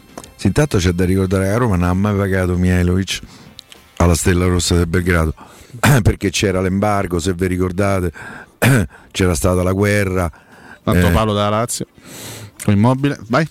Eh, sì, forse un po' sì c'è di rimpianto dal punto di vista del calciatore, perché se, secondo me qui a Roma eh, prima esperienza all'estero, ha fatto fatica ad ambientarsi. Lui veniva da campione d'Europa. Da campione d'Europa, la Rossa, eh. Ehm, credo che ehm, forse non gli è stato dato il tempo se non sbaglio erano le stagioni in cui potevano giocare solo tre stranieri ce n'aveva quattro ce n'erano quattro Mazzone andava al manicomio ogni volta che doveva tenerne fuori uno ehm, qua francamente fece un po' fatica all'inizio, però forse noi abbiamo dato il tempo, come solitamente succede qui a Roma, con i giocatori, con gli allenatori. Solo con giorna- i giornalisti no? viene dato il tempo, sì. no?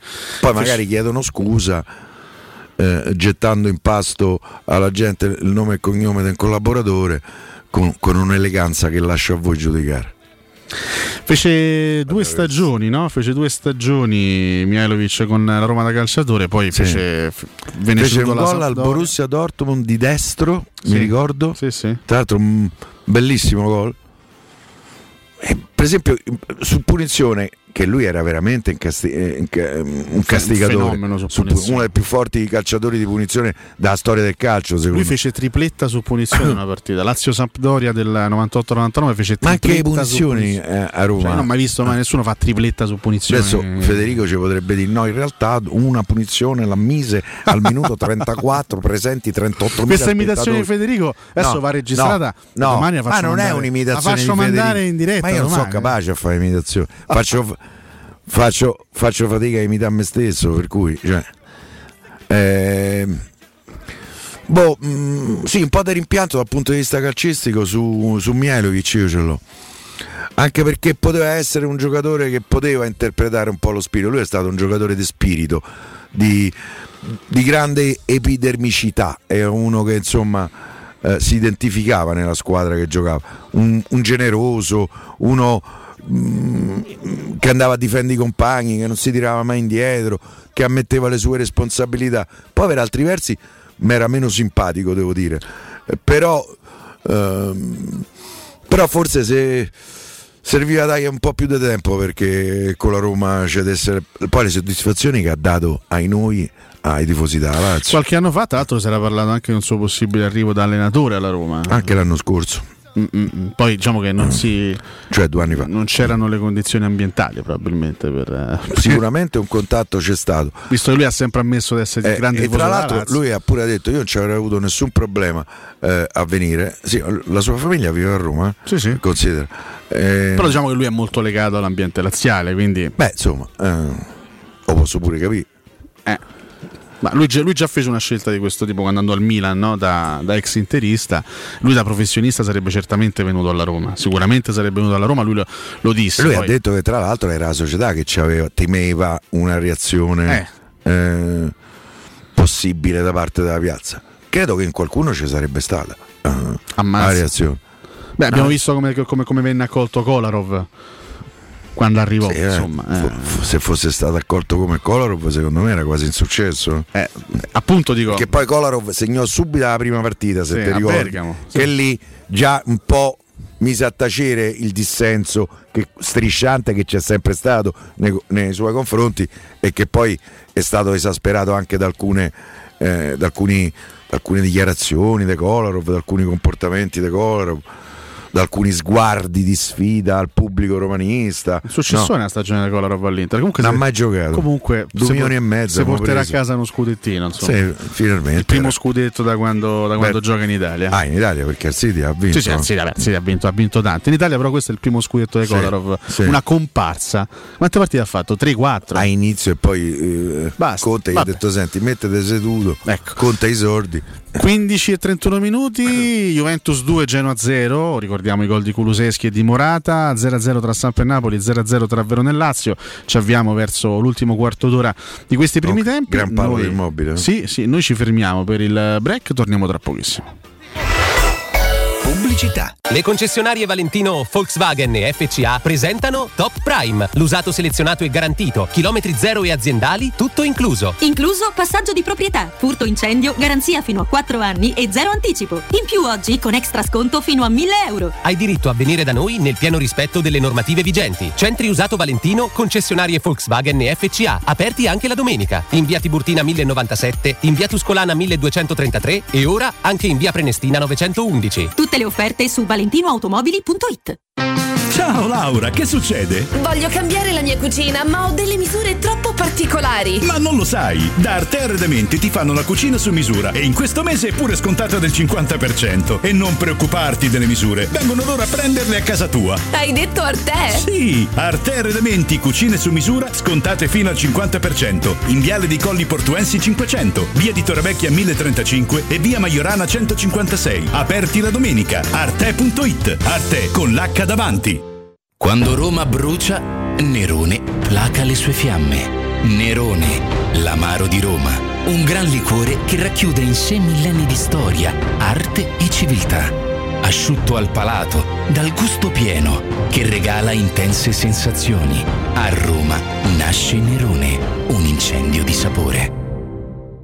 Nel centro di Ostia, in una zona commerciale ad alta percorrenza, la società SIPA dispone di negozi di varie metrature, locali liberi e disponibili da subito, adatti a qualsiasi tipo di attività, in una posizione privilegiata e centrale. La zona signorile, la collocazione commerciale e ampi parcheggi nei pressi rendono questo immobile un ottimo investimento. Per qualsiasi informazione rivolgetevi allo 06 42 0401. SIPA SRL è una società del gruppo Edoardo Caltagirone. Vorresti sostituire le tue vecchie finestre con dei nuovi serramenti in PVC a risparmio energetico senza dover spendere una fortuna? Da Innova Serramenti, fabbrica infissi in PVC e porte blindate, puoi avere i nuovi infissi a metà prezzo, anche a rate con finanziamento a tasso zero. Basta cedere il tuo ecobonus statale ed ottenere uno sconto in fattura di pari importo, grazie al quale risparmierai subito il 50%. Chiama subito Innova Serramenti all'800 300 527 o visita il sito innovaserramenti.com. Innova Serramenti. Qualità al miglior prezzo. 06 88 52 91 82. Per la tua pubblicità su Teleradio Stereo chiamalo 06 06 88 8 52 52 91 82 91 82. Well, you know you make me wanna shout.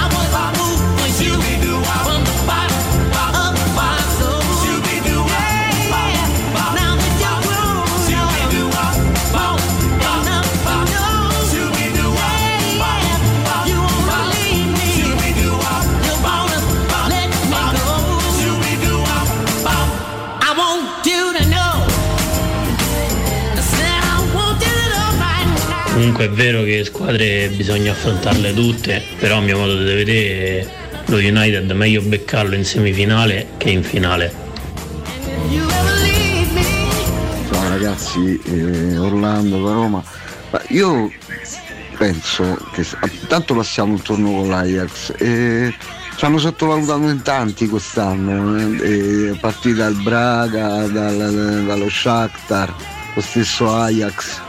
Eh, quelli che sono convinti di aver già vinto poi alla fine hanno truppato. Dai, va, forza Roma.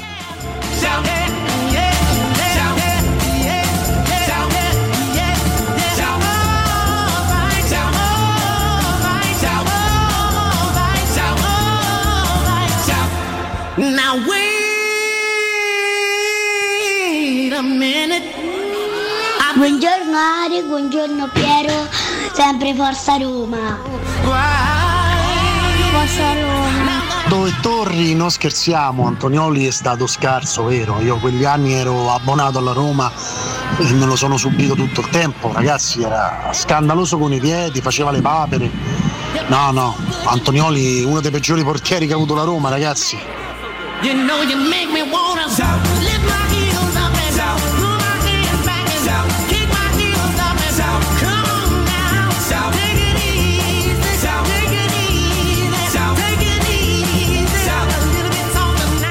pomeriggio, sono Danilo. In realtà Mihailovic ha fatto un solo gol in campionato con la Roma su calcio di punizione ed è stato il giorno in cui ha esordito Francesco Totti. Segnarono lui su punizione e Caniggia. Poi segnò 4 gol in Coppa Italia, 2 col Taranto e 2 con la Fiorentina. Mi sembra che furono su punizione pure quelli. Non so sicuro, ma mi sembra.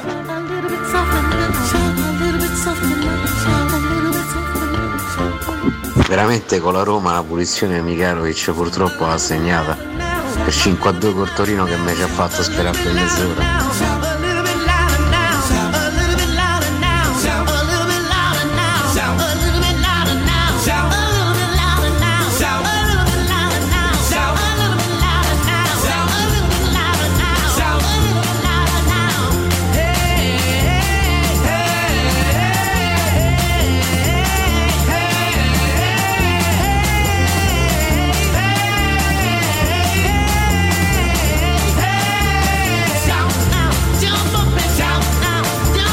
Che mosica oggi, che mosica sui 92.7 Ragazzi, di questo, Radio Stereo. questo è un pezzo, un pezzo che mi commuove, un pezzo con cui Bruce Springsteen eh, chiude i concerti e non è che te fa ballare.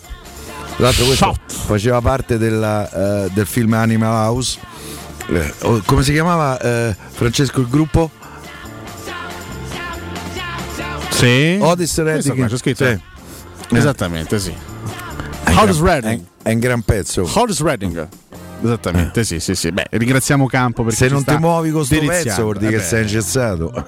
Si sente poi l'atmosfera degli anni 60 qui, Sì, eh. però, sì, però sì. insomma è sempre gradevole, è sempre L'hai è visto sempre te. Animal House? Non l'ho visto Eh, Animal House, eh, non l'ho piccolo capolavoro. Lo devo, lo devo vedere, sì, chiedo, chiedo, chiedo Con uno scusa, straordinario chiedo- John Belushi. Grande John Belushi. Eh, allora, allora, allora, torniamo un po' sulle cronache calcistiche perché c'è stato un gol nel periodo non collegato. Eh, quanto fa professionale? Il periodo non collegato c'è stato un gol, ha segnato il Napoli che ha sbloccato il risultato sul campo della Sampdoria. Il gol porta la firma di Fabian Ruiz. Sì. Ma oggi che direbbe Liverani del, del Parma? Attenzione il Verona ad un passo, il Verona ad un passo dal gol con un diagonale di Lasovic che termina Ah, ad un soffio dal non palo. era neanche un tiro in porta, era un Ah, passaggio. sì, un tiro cross, però era- stava diventando pericolosissimo. Tra l'altro c'era un giocatore che si era buttato in scivolata per cercare di intercettare. Eh, è stato Lasagna, credo. No, Faraoni, adesso non l'ho visto bene. Comunque Lasovic vicinissimo al gol del vantaggio per una 0 Lazio 0 al 36esimo. Dicevo, Napoli in vantaggio. Liverani è sempre più, è sempre più deluso. È sempre più deluso, è sempre più rammaricato anche perché vedo i miei ex giocatori sempre più derelitti, sempre più devastati. Piero, stanno, sono devastati, Piero. Piero stanno a fare la matriciana dopo la Eh, famosa la matriciana che è meglio. sa che Fabio. l'unica soluzione Eh, è sfornarsi sì, la sì. matriciana che disastro ecco attenzione ancora a Verona con Zaccagni che libera per Barak che ci mette un quarto d'ora a coordinarsi poi calcia la mozzarella col sinistro e viene facilmente ribattuta si sta accendendo la sfida tra Hellas e Lazio risultato ancora fermo sullo, sullo 0-0 mentre ricordiamo a Comunque il Torino Verona corrono come, eh, beh, come matti. mi piace tantissimo il Verona. Eh, Juventus è sempre in vantaggio 2-0 contro il Genoa. Ricordiamo le reti di Kuluseschi e di, e di Morata. Tra l'altro, diciamo tra gli allenatori di seconda fascia, so che tu non. non- so, forse immagino che non sposerai questa, questa- questa mia tesi, però tra, tra i tecnici diciamo, di seconda fascia, tra quelli non, non ancora abituati alle grandissime piazze, eh, che magari sono stati accostati in queste ultime settimane alla Roma, quello che mi stuzzicherebbe un po' di Juric. più è proprio Ivan Juric. Sono d'accordo. Ah, sei d'accordo? sei Sono d'accordo. Sì, è chiaro che no, ormai si è creato un po' il mito De Zerbi, no? questo allenatore che indubbiamente eh, ha fatto bene al Sassuolo, un allenatore che gioca un calcio molto propositivo. Eh, De Zerbi è considerato da quando era al Foggia, da quando era in Serie C, addirittura una sorta di piccolo predestinato. No? Ha sempre avuto una schiera di grandi estimatori, è sempre stato considerato un allenatore particolarmente voluto e indubbiamente il- la sua strada, la sua strada la sta facendo e sta anche, eh, sta anche dimostrando. Juric fa un calcio un po' diverso. Diciamo che il calcio che fanno Juric e Gasperini è un po'. È un po' a sé stante, nel senso che mh, eh, si posiziona poi in una categoria non, non- non- non ben identificabile. Perché, mh, giochisti, risultatisti, come, come possiamo classificarlo il gioco di Gasperini, il gioco di Juric, questo gioco eh, fatto ad altissima intensità, grande corsa, uno contro uno a tutto campo? Mm, Non lo so, è, è un, tipo di calcio che si, che si classifica un po', un po' a parte, però mi piace, mi piace, è un- è un modo di giocare che ti porta anche ad avere dei rischi. Però mi piace l'intensità, mi piace, mi piace il fatto di, di- di- vivere Di la partita al- fino al novantesimo, con la voglia di giocarsela Sì. a viso aperto, con, questa- con questo tipo di mentalità. Ragazzi, e Juric mi sembra un allenatore Verona Juric bravo. ha fatto un lavoro un straordinario. capolavoro. con i giocatori che c'era. Poi adesso alcuni, so, Zaccagni, prima di Juric, cioè, ha fatto diventare un giocatore che adesso su- sul mercato può valere 30 milioni. Sì, Zaccagni. sì, sì, sì, ma se pensiamo a questa pure quelli stagione Amrabat? Lo, lo scorso anno Amrabat, Rachmani, Pessina, cioè sono tutti giocatori che Juric ha valorizzato. Quest'anno il Verona era stato quasi desertificato perché erano stati Sì. ceduti tutti i giocatori più importanti, lo stesso con Bulla. Eppure il Verona è ripartito da una squadra quasi completamente nuova. Eppure eh, ha fatto meglio, sta facendo addirittura meglio del- dello scorso anno, con una serie di giocatori valorizzati da, da Lovato, eh, allo stesso Baracca che è stato rivalorizzato da, da Juric, anche Ilic è un giocatore che a me piace tantissimo, poi da quando è rientrato Michel Veloso ha giocato un po' meno, ma è un altro giocatore molto molto buono. A me Juric intriga, intrigherebbe tanto, poi c'ha un carattere particolare, non so, paura non so quanto reggerebbe c'ha un bisogno di un allenatore fatto. Mm. Non... Fatto in che senso? Cioè, senso, Eh, no, ah, nel senso- pronto, pronto, diciamo. Pronto. Sì, è un allenatore che in qualche maniera possa accendere la fantasia dei tifosi. Poi, per carità, dovesse arrivare Juric e, e ci fa divertire, eh, viva Juric. Mm, Io credo che sia un giocatore, un allenatore che, software ha ehm, Individuato? s- individuato, sì. Mm. credo anche De Zerbi ne sia un altro. Io credo che- software, cioè proprio, eh? Eh beh, Mazza, eh. complimenti al software. Io credo che, per per individuare esempio, De, De Zerbi Juric c'era abbia, bisogno del software. abbia indicato anche l'all- l'attuale allenatore del Lille, aiutami perché non mi Galtier, Eh, Christophe eh, Galtier. esatto, anche questo. Eh, Bravo che- pure lui, è molto bravo. Ammazza, sta a vincere il campionato contro Eh. il Paris Saint Germain. Mancano sei giornate, c'ha tre punti di vantaggio. Prima che Freghi il Paris Saint Germain lo voglio vedere. Comunque Lille sta facendo una stagione eccezionale, Eh, eh, esatto. a prescindere da tutto. Eh, ho detto, tre punti di vantaggio, ha vinto lo scontro diretto a Parigi. eh. Tra l'altro, Lille, che ricordiamo, è stato privato la scorsa estate del suo miglior giocatore, di Osimen, eh, venduto al Napoli, eppure. Eh, 60-70 milioni. Eh. Per cui non lo so, vediamo. La Roma continua a dire che eh, l'allenatore in questo momento è un discorso da rinviare a, eh, a quando eh, ci potrà essere un'idea più chiara su quello che potrà eh, affrontare la Roma la prossima stagione. Credo che ancora si pensi a una possibilità di andare in Champions League. Eh, del resto, l'Europa League in qualche maniera lo legittima sto pensiero.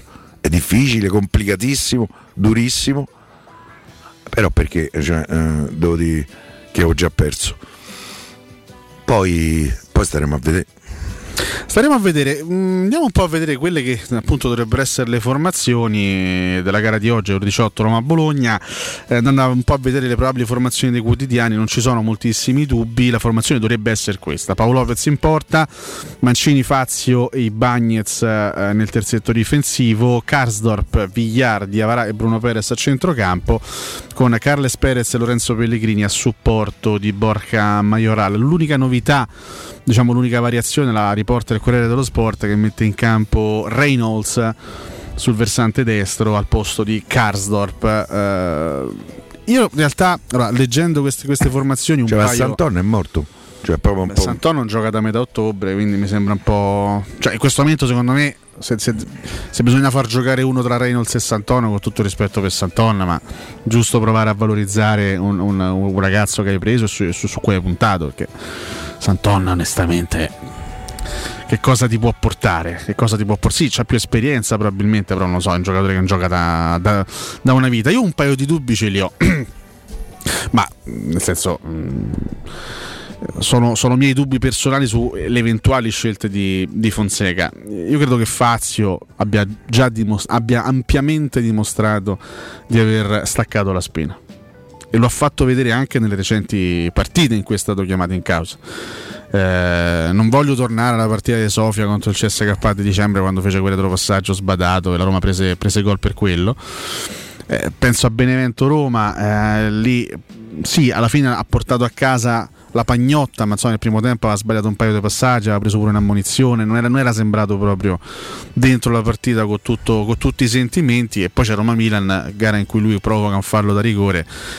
Tant'è che poi da quella partita Fonseca non, Non l'ha, non l'ha- non l'ha più messo in campo. Sinceramente, sinceramente, io farei, una, io farei una cosa diversa. Poi io non, ho- non, ho il tesserino, quindi evidentemente farei solo danni in panchina. Per fortuna c'è Paolo Fonseca che ne sa qualcosa in più. E tu con chi giocheresti? Io scusa? metterei Karsdorp dietro nel terzetto difensivo e metterei Sì, però Reynolds. devi tenere presente che in vista della partita con l'Ajax, lui dei esterni ce n'ha due. Che c'è Bruno Perez squalificato e Spinazzola infortunato. Kasdorp e Calafiori. sì, Re- Reynolds non sta nella lista UEFA. C'è Santon, però abbiamo appena detto Infatti, insomma, che Calafiori me lo terrei. Eh. Calafiori me lo terrei al caldo e farei, farei- metterei Karsdorp dietro con Mancini e i Bagnez e metterei, e proverei a far, a far giocare Reynolds con, con Bruno Perez a sinistra. Io Fazio spero veramente di non vederlo perché è un giocatore che mi pare abbia dato, abbia dato quello, quello che doveva dare. Io penso che metterei più Juan Jesus De Fazio. Eh, sì. E poi insomma lì non è che scegli tra due Però Karsdorp eh, garantiti. eh, la- nella partita contro il Sassuolo è vero che Karsdorp sbaglia in compartecipazione con Cristante nell'azione che poi porta al 2-2 di caso poi sta a fare la diagonale, deve arrivare da tutta l'altra ma parte. fino, a quella, fino, a- fino al gol del 2-2 Karsdorp aveva fatto vedere poco niente il pallone a Bocà eh? non aveva giocato una partita così brutta Karsdorp No, secondo me no. secondo me quel ruolo lo può fare e sarei curioso di vedere Reynolds. Cioè, se proprio devo vedere un giocatore che non si vede tanto ultimamente, più, più che, più che Fazio, preferirei vedere un giovane su cui, ripeto, la Roma ha fatto un investimento e su cui la Roma ha puntato. Ma ripeto, è una mia idea personale. Se Fonseca mette Fazio, evidentemente è perché l'ho visto bene, l'ho visto bene. E poi Bene, un altro... averlo visto. allora è una mossa suicida, visto che comunque sì, non hai grossissime alternative perché ti manca Smolli, ti manca anche Cristante che è squalificato oggi. Però insomma qualche, Kumbulo. qualche altra soluzione ce l'hai. E l'altro dubbio è su Lorenzo Pellegrini che io immagino sia eh, nella testa di Fonseca per il match contro l'Ajax. Pellegrini è uno che ha riposato poco o nulla negli ultimi tempi, eh? uno che le ha giocate praticamente tutte o quasi, ha giocato Eh. anche in nazionale in tempo contro la Lituania. Siamo sicuri che sia il caso di, di- di fargli fare anche questa partita? Se è ritenuto indispensabile per la gara Comunque ieri circolava cosa che giocava Pellegrini e Petra andava in panchina. Questo arrivava, filtrava da Trigoria. Sì, sì, ma io non, non metto in discussione l'affi- Sì, però, l'affidabilità della Alessio, notizia. eh. l- te lo sai meglio di me, con cinque cambi, secondo me il minutaggio dei giocatori lo puoi, lo puoi un po' gestire. Io sono convinto che per esempio oggi lui cinque cambi farà. Io penso che pure Mkhitaryan un quarto d'ora, 20 minuti verso la fine andrà in campo. Penso che entrerà Pedro. Penso che entrerà qualcuno di quelli che noi non, non pensiamo, cioè Santon, Juan Jesus. Perché credo per che. de- Pastore non c'è ancora il contesto giusto. eh, questo beh, da come ha parlato ieri. Pastore, eh, come ha parlato ieri Fonseca di Pastore, è un ex giocatore. eh. Non è che ce lo deve dire Fonseca, onestamente. Eh, ho capito. Eh, però te, te pesa a bilancio 7 milioni lordi. È un giocatore così. E dopo sta stagione ci sono altri due anni. La Roma una, scel- una decisione in questo senso la dovrà prendere. Eh, dovrà succedere qualche cosa a fine stagione. Eh, caro Pastore, eh, eh, che faccio? Te paghiamo un anno. Eh, arrivederci. Se trovi un'altra squadra, in bocca al lupo.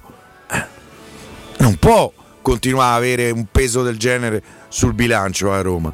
Mm, Tra l'altro è un giocatore che non puoi utilizzare neanche nelle partite inutili, perché da come ha, parla- ha parlato ieri Fonseca, mi sembra mm, insomma, un giocatore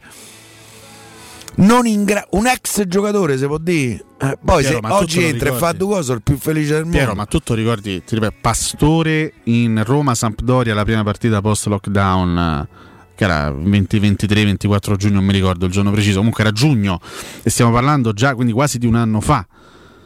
Guarda, lui l'ultima partita l'ha giocata un anno e mezzo fa. Una cosa del genere. Se non sbaglio, a ottobre del No, l'ultima 2019. partita l'ha fatta, l'ha fatta con la Sampdoria. No, col Parma. No, col Parma. Lui ha giocato contro la Sampdoria. Prima partita post lockdown, è partito dal- dall'inizio. Adesso non mi ricordo se, la, se l'ha finita quella partita. Comunque ha giocato gran parte Sei di quella sicuro di questo? Sicurissimo al mille per mille.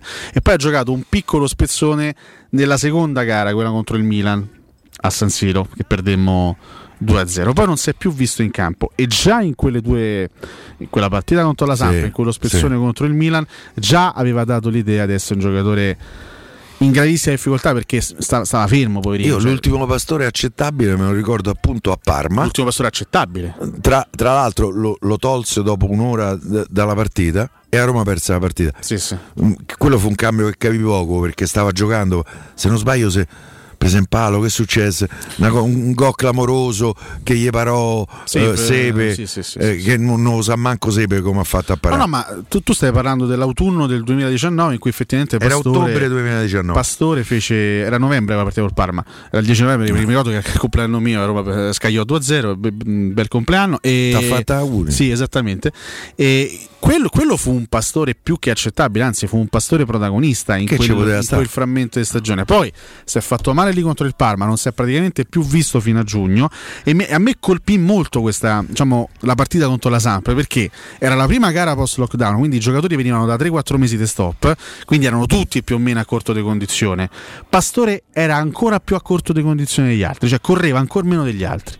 Mi colpì sta cosa perché caspita sta, sta, sta addirittura peggio di gente che non gioca da, da 3-4 mesi vuol dire che sta proprio infatti poi no- Fonseca non l'ha più proposto in campo non l'ha più e proposto ci ha fatto campo capire che è difficilmente. passato praticamente un anno perché siamo arrivati ad aprile e Pastore non, ha, non, ha, non, è sceso in campo neanche per un secondo in questa stagione. Fonseca ieri l'ha fatto capire nella sua eleganza, nel suo modo molto molto sereno anche di, di, diciamo, di parlare, di, di, fare riferimento ai suoi giocatori. Ma Pastore, ma, ma, ma, ma veramente c'è ancora qualcuno che pensa o ritiene di fare affidamento su Pastore? Pastore è un ex giocatore, bisogna, bisogna dirselo con Eh, grandissima però bisogna onestà. risolverlo sto problema. Certo che va risolto, non è, non è facile perché o, o Pastore capisce, prende atto della Non sua situazione. Monci al Siviglia. Magari no. Eh, quando c'è casca E- o Pastore prende atto della sua situazione della sua impossibilità di andare avanti diciamo, nella sua carriera agonistica e dice basta cioè si ritira dal calcio cosa che secondo me dovrebbe fare com- come atto di dignità nei confronti di se stesso Oppure si trova una soluzione, non lo so, un trasferimento da qualche parte, in Argentina, in Qatar, non so dove vuole lui. Argentina, ma chi dà Ma altri, altri due anni così, ragazzi, altri due anni così sarebbe, secondo me sarebbe un insulto, ripeto, verso la dignità dello stesso pastore che secondo me sta macchiando anche dal Non punto so, di vista quello d'immagine dice, la sua "Vabbè, dignità, ma io più tre e mezzo netti. Eh, vabbè. Io ricordo che il signor, il signor Fernando Redondo, altro argentino, ma evidentemente con una mentalità diversa, dopo un anno di infortunio al Milan, disse: Io non prendo più lo stipendio finché, eh, finché non torno a fare il calciatore. Poi ci, ci mise qual- qual- qualche altro mese, tornò a fare il calciatore, non a- ai suoi livelli migliori, ovviamente, ma tornò in campo e lì la situazione in qualche modo si, si risolse. Ma Redondo restituì lo stipendio al Milan, disse: Non mi pagate finché non torno in campo. Stiamo parlando di vent'anni fa. Pastore c'è. È un anno che. che, che più di un anno. È più, di un anno ormai, da- dal novembre del 2019. Che Pastore è un figurante e prende soldi, è il secondo giocatore più pagato da, da- Rosa della Roma. Ancora sento gente che dice: No, per la, però la Roma c'è il terzo monte ingaggi del campionato. Sì, effettivamente c'è il terzo monte ingaggi del campionato, ma se i primi due so Geco che comunque inizia ad avere un'età e purtroppo non mi sembra più l'Edin Dzeko di una volta, anche se ad Amsterdam l'ho visto bene. E, il secondo è Pastore che, che- che- che prende uno sproposito senza dare nulla alla causa, conta relativamente il dato del terzo monte ingaggi. Sì, poi non so, manco sicuro che sia il terzo. Vorrei fare bene i conti del Milan. Il Milan pre- c'è un bel monte ingaggi. Vabbè, comunque cambia poco. Cioè, Sì, cambia, cambia poco. Va bene, caro Piero, sono finiti i primi tempi. Sono finiti i primi tempi. Stanno per cominciare i secondi. Sì, Juventus Genoa 2-0, Samp Napoli 0-1, Verona Lazio 0-0. Questi risultati maturati. nei 0-0. 0-0 nei primi 45 minuti. Noi ci fermiamo a questo punto per il break, perché sono le 15.56 minuti. Al rientro facciamo anche un piccolo focus sul Bologna. Eh, cerchiamo di capire il, il Bologna di Mialovic come scendere in campo. prenderesti al Bologna? Eh, lì, c'è, lì c'è qualche bel giocatorino. Lì forse anche, Io, anche per esempio, a me il giapponese mi piace Tomiasu buono, parecchio. buono, Tomiasu è buono buono e per fortuna non ci sarà oggi. Che è un altro che però Uno che invece pensavo potesse di- sì. Eh, pensavo che potesse diventare a me Orsolini mi sta un po' deludere io ero convinto che potesse diventare un giocatore da nazionale concordo assolutamente con te ne parliamo tra poco va bene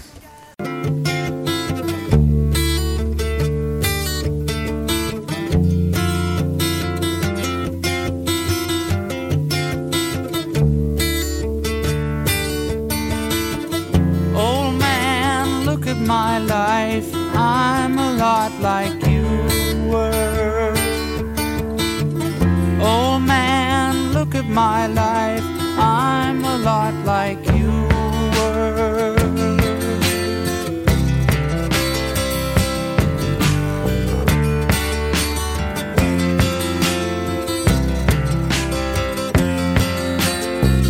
Old man, look at my life. 24 and there's so much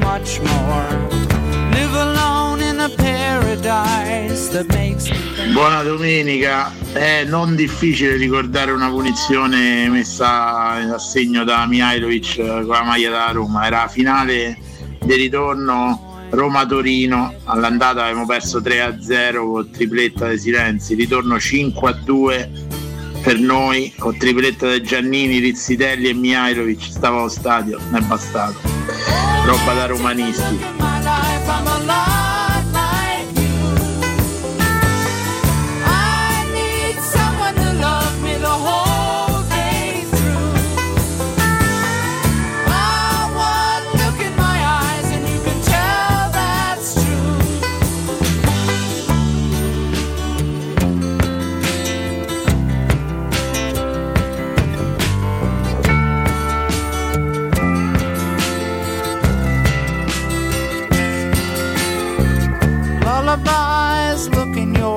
Piero, io so come te, io godo proprio quando ci stanno ste partite e godo e ci spero e mi faccio i calcoli perché quello che è troppo prudente non gode prima perché dice ma noi la potremo far passare turno e non gode dopo se non ha passato il turno. Io invece prima godo per giocarmi queste partite, poi se passo il turno rigodo pure un'altra volta.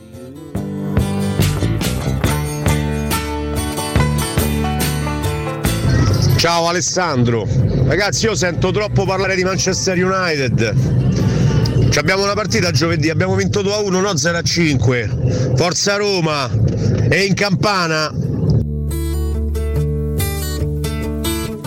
Ciao a tutti, non diamo per scontata la semifinale, l'Ajax perse in casa con Real Madrid, quando lì ne fece 4, mi sembra pareggiò con la Juve, quando a Torino ne fece 3, quindi occhio, piedi per terra e attenzione.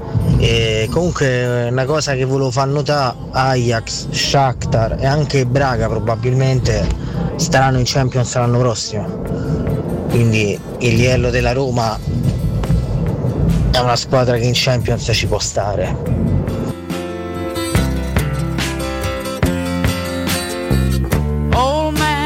Buongiorno a tutti da Robertino e... Forza! Sempre Forza Roma! Love lost such a cost. Give me things that don't get lost. Like a coin that won't get tossed. Rolling home to you. Ciao Daniele, Forza Roma!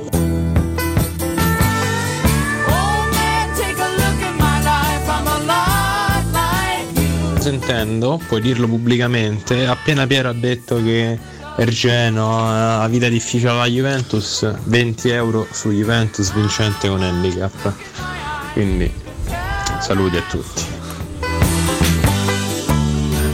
Mi sembra E di voglia aver- la percentuale. Mi sembra da riconosciuto questa voce, mi sembra una voce abbastanza è? familiare. Non l'hai, non l'hai riconosciuta? No, non l'ho riconosciuta. Mannaggia Piero, rimandiamo, scusa Piero, ma veramente hai riconosciuto sta voce? Sentendo, puoi dirlo pubblicamente, appena Piero ha detto che Ergeno ha vita difficile alla Juventus, 20 euro su Juventus vincente con handicap. Quindi Quindi non è finita la partita. Ci mancava solo che dicesse cioè non lo so, cioè ma veramente non ha riconosciuto. No, non è Filippo. Ma certo è Filippo, Ma- Filippo Biafo. Ma- Ma era Pippo. Eh certo era, era, era Filippone col, col suo piedone che, che- che ci ascolta, che ci sta seguendo e, e ci ha mandato questa nota audio. Ovviamente salutiamo il buon, il buon Filippo. Sì, sì, eh, Piero ha detto sarà una partita tosta. Eh sì, sì. È ricominciato il secondo tempo, eh, sia a Torino che a Genova, eh, 2-0 per la A Juventus. Verona avevano cominciato già in ritardo il primo Sì, tempo. 1-0 per il Napoli e invece Verona e Lazio, le due squadre devono ancora eh, tornare in campo per la ripresa, quindi siamo in netto ritardo al Bentegodi, eh? in, nettissimo, in nettissimo ritardo. Stavamo parlando appunto del- anche dell'avversario di oggi, sono d'accordo con tutti gli ascoltatori che ci dicono e che ci ricordano che ci mancherebbe. ci, ci stanno altri 90 minuti contro l'Ajax, ci mancherebbe altro, infatti l'abbiamo, l'abbiamo premesso. L'abbiamo premesso. Ma c'è anche un esempio più recente. Le due partite di Champions con l'Atalanta a Bergamo. L'Ajax per, un'ora prese a pallonate l'Atalanta, andando 2 a 0 e poi facendosi eh, recuperare. Ma lo prese, la prese a pallonate eh, l'Atalanta. Sì, poi il girone è un'altra cosa, ci sono, chiaro, lì, mh, ci sono dinamiche psicologiche. L'Ajax è uscito per quel guarda, pareggio. Guarda, guarda, guarda, guarda, guarda, guarda, guarda come, come Piero va- vola verso il riscatto. Eh? Ecco, eh, hai capito? Guarda come Piero vola verso il Eh. riscatto. C'è un pallino rosso che si è acceso qui su Per il Genoa, su per il diretta.it. Noi siamo chiaramente non stiamo vedendo, noi vi stiamo vedendo su- soltanto Verona Lazio su Dazor. Quindi non stiamo, non stiamo assistendo a Juventus 2 Genoa. a 1. Verona C'ha l'handicap pesando su. dai. e a Samp Napoli. Gol del Genoa. Gol del Genoa. Juventus 2. Genoa Chi è 1. Scamacca? Chi ha fatto? Vediamo un po' chi ha fatto la peretta alla Juve. Chi ha riaperto la partita per il Genoa. Il gol è di Scamacca al 49esimo su Yes. assist di eh, Rovilla. Quindi gol di- Rovella, se non di sbaglio, già è stato comprato Sì, da Juventus. Già roba da Juve, già roba. Pensa, il Genoa ha già segnato e qui Verona e Lazio stanno tornando in campo ora. Sì, no, dicevo, fase a gironi fase eliminazione diretta sono proprio partite che si affrontano un altro tipo di, di- di- di atteggiamento, anche proprio di mentalità. È vero, eh, sono veri, assolutamente verissimi i due riferimenti che fa l'ascoltatore eh, relativi a due anni fa.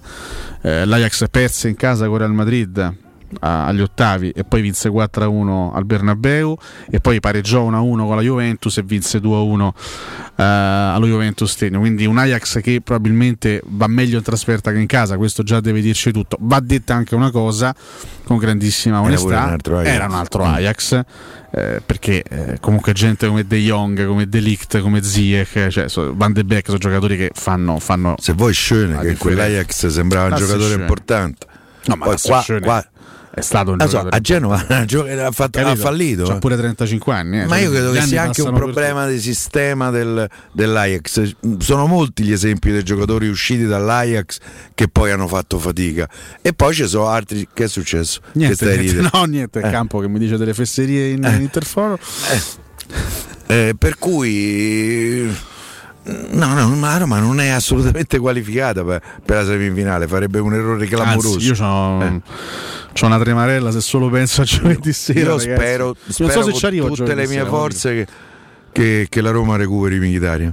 Per me è un giocatore che può spaccare la partita. Ecco, visto ieri proprio ne discutevo con Filippo Biafora attraverso dei simpatici messaggini. Secondo te l'idea di Fonseca è quella di fare come, come è successo con Veretù, no? che ha fatto un piccolo spezzone contro il Sassuolo e poi ha giocato il primo minuto contro l'Ajax ad. Amsterdam. L'idea è quella, far fare Secondo un me sì. pezzettino di gara a Mkhitaryan stasera e metterlo dal primo minuto Secondo contro me sì. l'Ajax. E allora, allora ti rilancio, se Mkhitaryan dovesse andare in campo dal primo minuto contro l'Ajax, dato gol della Lazio con Caicedo, Verona 0 Lazio 1, ha segnato Felipe Caicedo a inizio secondo tempo. E se l'idea è quella di far giocare Mkhitaryan, evidentemente immagino in coppia con Pellegrini a supporto di Geco, vuol dire che contro l'Ajax dal primo minuto non gioca Pedro. Allora perché non metterlo in campo stasera dal primo Secondo me minuto? stasera lo manda in campo a un certo punto. Mm. Per me divide eh, un po' il minutaggio Fa dei staffetta, giocatori. dici? Sì. Staffe- Staffettina, staffettina. Ci sta, ci sta, ci sta. sono curioso. Mm, ripeto, non, non voglio mettere in discussione il, il lavoro c'è, un chiaramente fallo, dei- c'è un fallo di Caseido clamoroso. a iniziazione? Sì. Vediamo un po'. Gli dà, una gomitata. Ammazza, oh. Eh, questo, questo ah, arbitro, e questo me lo devi annullare. Eh, eh, c'è una manata, c'è un braccio largo sulla faccia, credo di Magnani. Eh, questo, questo se non me l'annulli. No, ma con la Lazio non si va. Ragazzi, questa, questa è, una manata, una, è una manata in faccia clamorosa. Questa, questa è gol da annullare, scusate. Eh. Eh, eh, perché, perché ogni volta mi devo arrabbiare?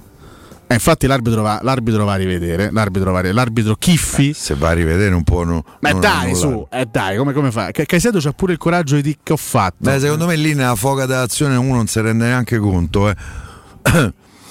Eh dai ragazzi, questo, questo è un gol, è un gol da annullare. Se non lo annulla, se non lo annulla c'è qualcosa che non va. Dai, è clamoroso. Per me è quasi da espulsione. Beh, da espulsione no, perché Eh, da giallo non è, tutto. Non è comunque una, una- una- non è una, una- una giocata violenta, non è una gomitata che lui Sì, dà. sì, è una gomitata.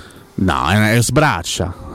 Sbraccia e lo prende in faccia, non è, non è una cosa violenta da, da parte di Caicedo, non è un gesto violento e fatto appositamente per colpire il giocatore, però è un'azione irregolare, questo è un gol che va annullato, vediamo un po' Chiffi che ha rivisto l'episodio, vediamo un po', adesso dovrebbe arrivare la ratifica, non è gol. Non è gol, E c'è anche il giallo Caicedo. per Felipe Caicedo. Mo va bene tutto, eh, eh, vabbè che abbiamo visto di tutto nei mesi scorsi, abbiamo visto pure Caicedo prendersi un rigore con la Fiorentina buttandosi addosso a Dragoschi, perché tutto abbiamo visto eh, nei mesi scorsi, però questo è un gol che non si poteva, non si poteva convalidare. Quindi rimane, si rimane sullo 0-0 al Bentegodi, il gol di Caicedo viene, viene annullato. Fermo restando che la Lazio fino a questo momento ha fatto meglio del Verona, secondo me. eh. Pensa che lo stavano a vendere Caseto. Caseto comunque è un giocatore. Eh, oh, il suo lo fa. Ah, oh, fa più del suo secondo Sai me. che mi ricorda? Mi ricorda ne- nei primi anni 2000 la Juventus aveva un attacco molto forte, che c'erano Del Piero, Trezeguet, no? Però c'era un giocatore che ogni volta che entrava buttava dentro. Ed era Marcelo Zalaieda, Ah, ricordi? vero, come no? Il Come? Panteron. Gli fece gol al Barcellona. Al Barcellona in Champions Sì. League e fece passare il turno alla Juventus in Champions League. E che non, non- non era un giocatore tecnicamente eccezionale, però la buttava dentro. Che poi era il il, quarto straniero della Juve quando fecero la cosa, la, la, eh, la nuova regola che potevano giocare. Nakata no, ci accusano che Nakata è stato. Non c'era O'Neill nella Juve? eh? Quel- Era O'Neill? Era O'Neill, era. Tente sbagli, mi sa. Era. Fabian O'Neill. Pensavo, era convinto che fosse Zalaieta. Sì, che poi. Mazza, sono proprio rincoglionito. Vabbè, uruguayani tutti e due.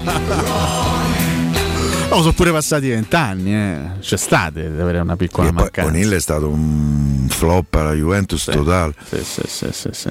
Sì, che poi eh, qualcuno ha cercato di far passare il messaggio che a Roma venne clamorosamente favorita da quella regola. Era una regola che valeva per tutti. Eh, appunto. Valeva per la Roma, valeva anche per la Juventus. Sì, c'è fu il fatto che Nakata segnò Torino. Eh, sai. e, e propiziò il pareggio di Montella che io è sto una re- strillare. No, se- perché da come, da come l'hanno fatta passare sembrava una, una regola pro Roma, in realtà fu una regola eh, Generale. generale, un'apertura per tutti, e solo che la Roma c'era uno straniero come, come, come Nakata che era un pochino più ispirato evidentemente in quella fase di stagione rispetto a, a O'Neill. Vabbè, insomma, ehm, diciamo che abbiamo già inquadrato anche l- il possibile 11 anti-Ajax, ce l'abbiamo in testa, quindi abbiamo capito un po' quelli che, andranno in campo oggi e quelli che potrebbero che dovrebbero andare in campo giovedì, sperando che oggi non succeda niente a nessuno, eh, perché qua ogni partita ne so un po' uno, quindi speriamo che non debba succedere qualcosa di, di grave quest'oggi. Il Bologna, il Bologna di Sinisa Mihailovic, modulo 4-2-3-1, questo è il modulo classico del, del Bologna.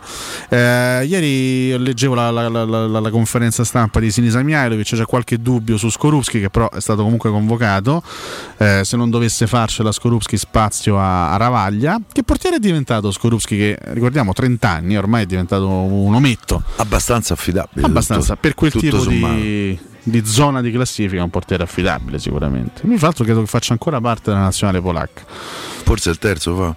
Loro chi c'hanno? Fabianski? Ha preso i Scesni, Fabianski. Drongowski non, non credo che sia entrato a far parte ancora della, della nazionale, nonostante stia facendo bene con la Sì, Fiorentina. Comunque c'è una bella scuola dei portieri, eh? Sì, sì, direi di sì. Ah, eh, vedi, eh, Campo ci dice anche il nome, ci fa anche il nome di Atirson. Atirson era un altro degli stranieri che aveva la Juventus. Giusto, giusto. Un altro, un altro flop, eh? Sì, Atirson veramente fu un gran flop. Arrivato in Italia come se fosse un grande esterno, un grande terzino brasiliano, in realtà fece, fece- fece molto male. Quindi, insomma, importa, vedremo chi giocherà tra Skorupski e Ravaglia, anche se la Gazzetta oggi dava informazione Non c'hanno pure il brasiliano eh, da Costa. Sì, da Costa. Eh, Mihailovic ha detto se non gioca Skorupski c'è Ravaglia.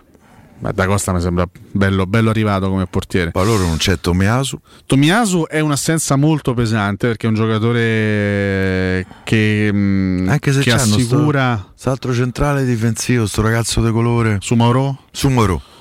Che me- mi sembra fisicamente uno forte. Mm. A me sembra un difensore. Da, fa- da calcio di Chi, è, rigore. chi è che diceva difensore scivoloso, difensore Carlo? Mazzone. Ecco. Mm, non Sì, è, sì. È, gio- è- il classico giocatore che se becca, sai, mi ricorda un po' anche se eh, Colley della, della Samp è un po' Sì. più forte, però è quel tipo di giocatore lì che se trova la giornata in cui la concentrazione lo assiste è insuperabile, che poi ha forza fisica. Se invece magari trova la giornata in cui è un po' distratto, è, capa- è capace di fare di tutto, di tutto. Quindi ehm, diciamo che Danilo su Mauro considerati anche i 37 anni di Danilo, non mi sembra proprio la coppia più affidabile del campionato. Ma io infatti penso che Roma lì dovrà attaccare. Diciamo che Majoral se stasera ha le possibilità anche di divertirsi in mezzo a quei due, che non mi sembrano esattamente affidabili. Ripeto, pesa molto l'assenza di Tomiaso, che è un giocatore invece di alto livello, forza fisica, buona qualità tecnica, giocatore cattivo. Poi Roma dovrà stare attento a Soriano. Giocherà De Silvestri a destra, immagino, ah, al posto di. Tomiasu. A sinistra c'è Dykes, che due anni fa fu uno dei migliori esterni al campionato. Poi fatto male. Poi c'ha avuto un sacco di infortuni, è stato fermo a lungo, non mi sembra che sia più tornato ai livelli di due No, sta facendo due molta fa. fatica. Tra l'altro una volta l'ho incontrato Dex, lo sai? Sì, me lo ricordo, me lo raccontasti. E io gliela buttai lì, non è che, che all'epoca andava forte Dykes su quella fascia, quindi mi ricordo che gli dissi, ma insomma un pensierino da Roma, e lui fa, vedremo, vedremo, vedremo. Si è, fa- messa è rimasto lì. È rimasto lì perché poi vabbè è stato Si è fatto male. surcla- è stato am- ammazzato anche da una serie di, di infortuni. In mezzo al campo, in mezzo al campo Ci sono dei giocatori giovani e se- e probabilmente di, mh, di prospettiva. Ehm, c'è Scouten, questo Che a ragazzo me non mi dispiace.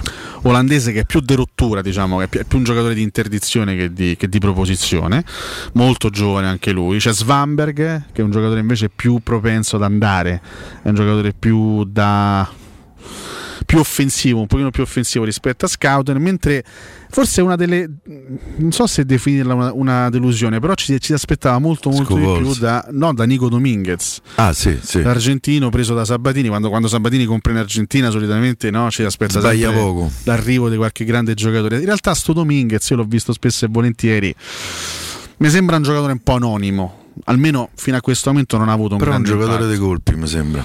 No, è un giocatore che ha tecnica, è un regista di centrocampo che però fino a questo momento non si è imposto. Mm, Infatti mm, Mihailovic ha fatto giocare più delle volte la coppia Scout e Svanberg, però ogni tanto c'è anche spazio per Dominguez. Vedremo stasera chi, chi giocherà. Sulla tre quarti, beh, il- il- diciamo, l'insostituibile è Soriano, quello che gioca sempre. Quest'anno ha fatto un sacco di No, gol.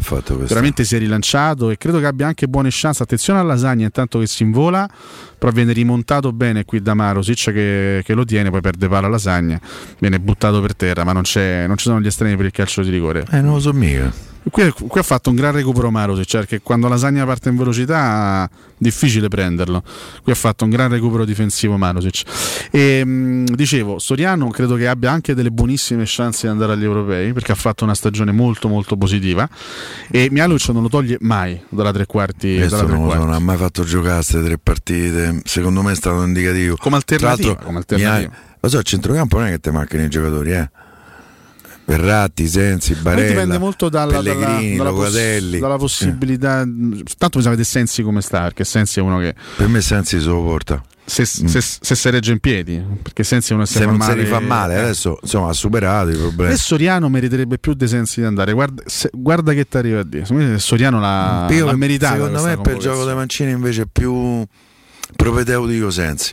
Mancini c'ha sti palla a terra, scambi ravvicinati, ehm, progressivo. Sì, questo è vero, questo è vero. Ehm, lui invece è più uno di che va. eh, È no? un trequartista fondamentalmente e l'Italia gioca con il 4-3-3. Non lo so, la figura del trequartista lui, non scusa, è lui non è porterà tre portieri, otto difensori, quattro centrali e quattro esterni. E stiamo a 11. Sei Sei- centrocampisti. sei centrocampisti, stiamo a 17 e 6 attaccanti. I sei centrocampisti, Barella, Berratti, Giorginio, Pellegrini, Locatelli, Locatelli. Pellegrini. C'è il sesto posto, o Sensi o, o Soriano. Chi stiamo dimenticando? Non lo so, c'è Castrovilli che però mi sembra un po' No, indietro non in questo momento. Eh, per me sono questi. Lo sai uno che secondo me se sta bene se lo può portare? Perché è uno che... Cristante. Perché io può fare pure... Perché è uno che comunque è uno che piace agli allenatori, perché alla fine tu lo metti sta il suo lo fa quindi io Cristante non lo terrei fuori al 100% da- dalle possibili convocazioni. Era stato chiamato anche per queste ultime tre partite eh, poi è stato costretto a tornare a Roma perché non stava bene. Però vabbè c'è, c'è comunque un ballottaggio lì. Al momento il favorito è Sensi. Eh, però bisogna vedere anche come sta, come sta Sensi. I- D'attacco? Penso dal, dal Bologna siamo arrivati ai convocati per gli europei. Pensa, Vabbè, eh, ci pensa- piace parlare di pensa che giri che mi fai fa, Piero. I sei esterni di attacco Chiesa, o di difesa? Insigne, Berardi da- davanti. E il quarto? Bernardeschi Eh, e Sharawi. No, Bernardeschi te prego, no. Per me manca il Sharawi se porta. Eh, al momento diciamo che l'occasione Il quarto era Zaniolo, ha detto no? che. Eh, non, non è che c'hai da- un altro di quelli che Mancini ogni tanto ha chiamato, anzi spesso Per volentieri me ha il chiamato, è quarto è Orsolini. Ken. Orsolini, c'è anche per me Ken. il quarto è Ken C'è perché gli può fare pure il Certo, centravanti. Certo, certo. I due centravanti sono quelli eh, Immobile e Belotti. I quattro esterni difensivi, secondo me a sinistra c'è idee chiare. Spinazzola e Emerson Palmieri. A destra c'ha Florenzi, poi Di Lorenzo, volendo Darmian. No, Darmian non l'ha, non l'ha praticamente mai chiamato. Non l'ha praticamente mai Aspetta, chiamato. che mi sto dimenticando? Eh, aspetta. Calabria. Calabria è un altro. Adesso sta infortunato, ma ha fatto una grande stagione. Calabria. Sì, c'è Calabria che però insomma credo che si possa trovare di meglio. eh. Secondo me Florenzi e Di Lorenzo sono quelli che hanno meritato di più. Guarda, eh, guarda. Tu di- dici che c'era sto calcio di rigore? Eh, lo sta a Regge. O Regge, poi, per carità. No, occhio a lui, eh, come possibile esterno destro. Eh, Toloi anche. Toloi, vero. Toloi ha giocato l'ultima contro la Lituania. Centrali difensive di Chiellini lo porta? Bonucci, io spero Bonucci, Chiellini, Mancini e Bastoni. Secondo me sono questi i quattro che meritano di andare. Anche se Acerbi credo che. Eh, Chiellini, perché non discuta la carriera, che ma merita. Chiellini quest'anno ha fatto una partita Lo e 10 porta, da infortunio. Lo porta. Chiellini lo porta. Classico giocatore che se sta bene in partite con secche contro Eh, avversari forti. Gli se fa male dopo una partita, ce ne tre te ne rimangono. No, lì e che per questo poi portato lui. Lì è interessante capire. mm, Mancini merita secondo me sì, Bastoni merita secondo me sì, Acerbi merita probabilmente sì, ma uno di questi resta fuori perché Bonucci e Chiellini li porta. È la, è la coppia di Mancini, Bonucci e Chiellini. È la sua coppia titolare. Eh, sicuramente uno, uno resta fuori tra Mancini, Bastoni e Acerbi. E bisogna vedere chi, chi rischia, chi rischia di uscire. Attenzione qua, tanto Reina rischia di fare un casino. Eh, adesso partita molto aperta tra Verona e Lazio, c'è un giocatore da Lazio che è rimasto a terra in area di rigore e quindi gioco fermo. E non ci sono stati altri gol, eh, siamo- non, è, non- non è che non vi stiamo aggiornando così eh, perché ci state antipatici, semplicemente A breve c'è si il sono, pareggio del Genoa. si sono un po' consolidati i risultati 2-1 per la Juve, 0-1 tra Samp e Napoli e 0-0 tra Verona e Lazio. Quindi al momento sono questi, sono questi i risultati. No, tornando, perché siamo- abbiamo fatto un salto addirittura No, alle tornare. convocazioni azzurre per eh, I portieri? I per portieri immagino. europei. Gigio? Eh, il fratello di Gigio perché lo porta appresso sempre, pure quando No, va la donna. Che fratello di Ciccio, no. Eh, Vabbè, Sirico lo porta sempre. Io Sirico, francamente. Eh, Meret. Io porterei per dirti Meret. Vabbè. E poi c'è, che ne so, Gollini? Beh, Golino non, non l'ha chiamato però alle ultime convocazioni. Mm. Se vedo Donnarumma, Meret e Sirico, sono questi. E non sono convinto di e ti, dico, e ti dico- te lo dico adesso, sono pronto a giocarmi qualche Paolo Lopez lo può portare? No, No. è spagnolo. Per il, per il mondiale de Qatar 2022, Sì. terzo portiere, te, lo- te lo dico adesso, eh, terzo portiere Gigi Buffon. Sono pronto a giocarmi qualche C'ha cosa. 45 anni. allora. Sono pronto a giocarmi qualche cosa. Me Buffon sta andando avanti perché se vuole giocare il sesto mondiale. E sarebbe il record assoluto perché nessuno ha mai giocato sei mondiali No, mi pare sì, uno sì, c'è qualcuno. No, no, no, sa- eh, ce, ce Sei stanno- sicuro? ce ne stanno Tu altri- sei sicuro? Altri due che sono arrivati a 5, un messicano mi pare e Lothar Matteus che sono arrivati a 5 e, Eh, sono- Lothar Matteus me lo ricordavo. e, e stanno insieme a Buffon. No, Buffon c'è ha- pure un difensore messicano. Eh, ti ho detto, messicano e Lothar Matteus e Buffon stanno Aspetta, che ha giocato mondiali. pure in Italia. Eh, è stato Marquez, Rafa Marquez. Eh, Rafa Marquez. Ha fatti 5 dei mondiali Marquez? Mi pare di sì. 2002, 2006, 2010, sì. Sì, sì, se ne ha fatti 5 anche lui, sì, sì, sì. È stato a Verona, se non sbaglio. Sì, sì, era già bello che, Sì, era bello già bello che cotto cottura. Rafa Marquez a Verona, sì. Se Buffon ha l'idea di farsi, No. di, di- di- di farsi il sesto mondiale. Eppure ad amico. No. Cioè, però Cazzo, già, se- sei, sei mondiali è un record eh, credo imbattibile proprio anche, anche in prospettiva futura. eh. Oggi nel Bologna è annunciato Sansone. Allora, in Che è realtà un no. giocatore che temo. In realtà no, perché appunto eravamo arrivati alla tre quarti, eh, alla tre quarti offensiva. Appunto, Soriano il trequartista. A destra Mihailovic in queste ultime settimane sta alternando di continuo Orsolini e il giovane danese Scovolsen, che ha anche segnato in nazionale. Che c'ha- mi pare una doppietta ha fatto. Sì, è un giocatore che ha colpi. Che c'ha e- colpi. Diciamo, Però- che, diciamo che Mihailovic non è molto soddisfatto degli atteggiamenti di Orsolini in quest'ultimo periodo e quindi ultimamente sta preferendo, sta preferendo Scovolsen a Orsolini. E a sinistra, a sinistra ehm, la gazzetta da Barro a sinistra con Palasio centravanti. Con Palasio centravanti. L'alternativa è Sansone a sinistra e Musa Barro centravanti. Comunque, come la metti, la metti, il Bologna c'ha qualità. È una squadra che, che ha qualità, è una bella squadra. E chi te prenderesti? Tomiaso me lo prendo, assolutamente Io sì. pure. Su Scouten L'altro pare che Sabatini voglia 25 milioni per Tomiaso. Eh. Perché io già ho chiamato Walter e ho detto: Ma quanto vuoi per 25 milioni. E ricorda che può giocare anche esterno destro. fare esterno centrale, Eh, sì. può giocare anche a sinistra, può fare anche il terzino Tutti, tutti e quattro i ruoli dietro. Può Bel fare. giocatore Tomiaso, veramente bravo, bravo. Poi è giovane ancora. Giovanissimo, sì. Che sia 98. Poi giapponese, capito? 98. Disciplinato, Sì. ubbidiente. Magna che bacchette. Ma- cioè. magna che Eh, bacchette. Questi sono, sono ragazzi. Ti piace la cucina giapponese? No, zero. A me piace la tempura giapponese, come fanno loro eh, il fritto. Attenzione, niente. Ehm, Ti, ti voglio invece interrogare su questo giocatore che spero che non debba essere uno spauracchio, questo che poi è, un altro di quelli che quando vede a Roma si accende. Secondo te può diventare un grande attaccante Musa Barro? O credi che sia destinato a restare un giocatore di, diciamo, di seconda fascia? Se, se vuoi proprio una risposta secca, io ti dico più sì di no.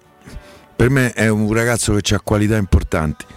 Secondo me non può giocare centravanti nel calcio del terzo millennio, però può essere un giocatore che eh, nel, eh, nell'arco offensivo è uno che ti può fare male sia in fase di ultimo passaggio sia in fase di gol. Secondo me c'ha qualità. Lui in primavera con l'Atalanta giocava centravanti. Mi ricordo una volta una partita Atalanta-Roma, primavera mi pare ci fece quattro fischi e sembrava uno prestato a, eh, alla, alla primavera per, eh, per riprendere la condizione.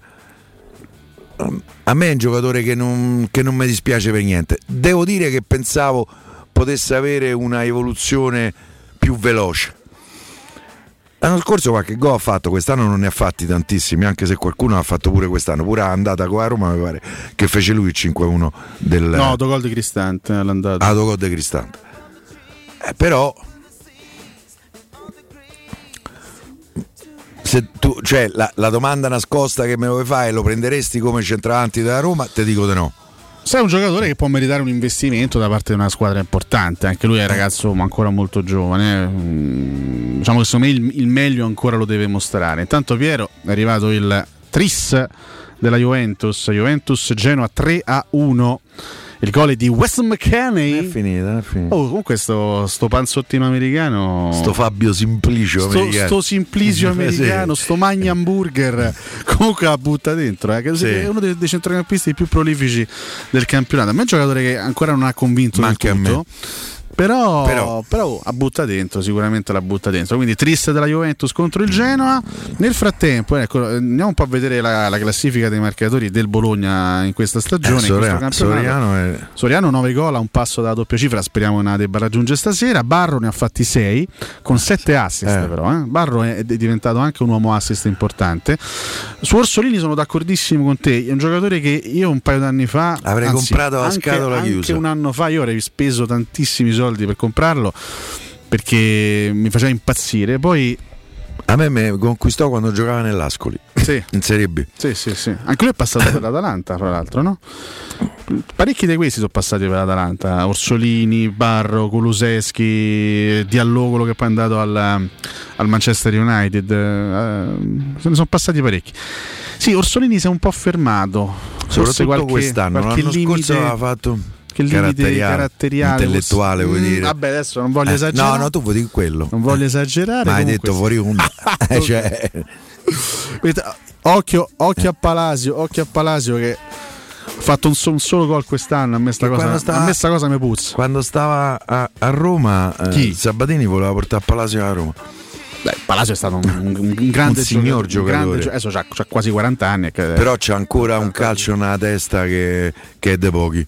Poi non gliela fa più magari a metterlo in pratica, eh, però più che altro fa molta fatica a buttarla dentro, ma non, non- forse era meglio non dirla sta cosa. Maledizione a poco Sì, della partita. meglio. 16.30, ci fermiamo per l'ultimo break per quanto ci riguarda. Eh, a rientro, chiaramente, vi raccontiamo i finali delle partite. Pausa, caro Francesco Campo, a tra poco. Pubblicità. Continua da CarPoint il mese del fuori tutto su tutto l'usato, con chilometri zero e vetture aziendali di tutte le marche. Puoi avere fino a 2000 euro di extra sconto in aggiunta alle promozioni in corso. Un esempio, Ford Kuga a 13.400 euro anziché 15.400 euro, con finanziamento anticipo zero e 3 anni di garanzia, assicurazione incendio e furto e manutenzione inclusa. Scopri di più su carpoint.it. Ma affrettati, il fuori tutto finisce il 30 aprile. Nel centro di Ostia, in una zona commerciale ad alta percorrenza, la società SIPA dispone di negozi di varie metrature, locali liberi e disponibili da subito, adatti a qualsiasi tipo di attività, in una posizione privilegiata e centrale. La zona signorile, la collocazione commerciale e ampi parcheggi nei pressi rendono questo immobile un ottimo investimento. Per qualsiasi informazione rivolgetevi allo 06 42 0401. SIPA SRL è una società del gruppo Edoardo Caltagirone. Per la tua casa o per il tuo ambiente di lavoro, la Global Service Ambiente è la tua certezza. Global Service Ambiente progetta insieme a te, realizza e mantiene il tuo spazio verde, cura il tuo trasloco, effettua il servizio di pulizia. Global Service Ambiente gestisce i tuoi rifiuti liberandoti da tutte le pratiche burocratiche. Si occupa del tuo impianto fognario. Chiama il numero verde 800 998 784 gsambiente.it. Global Service Ambiente lavora per te per rendere il tuo ambiente migliore. Il commento sulle partite della AS Roma è presentato da Arte Arredamenti. I negozi Arte Arredamenti li trovi in via di Torrevecchia 1035, in viale dei Colli Portuensi 500 e in via Maiorana 154.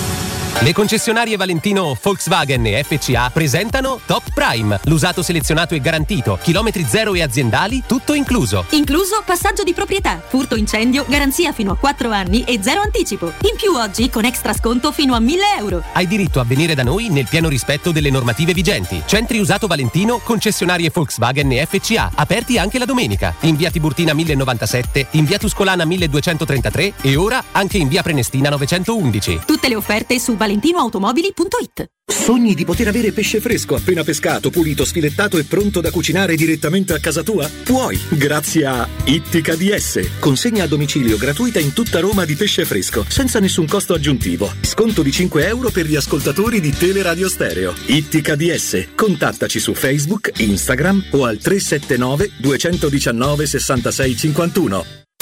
Teleradio Stereo. Teleradio Stereo. 92.7.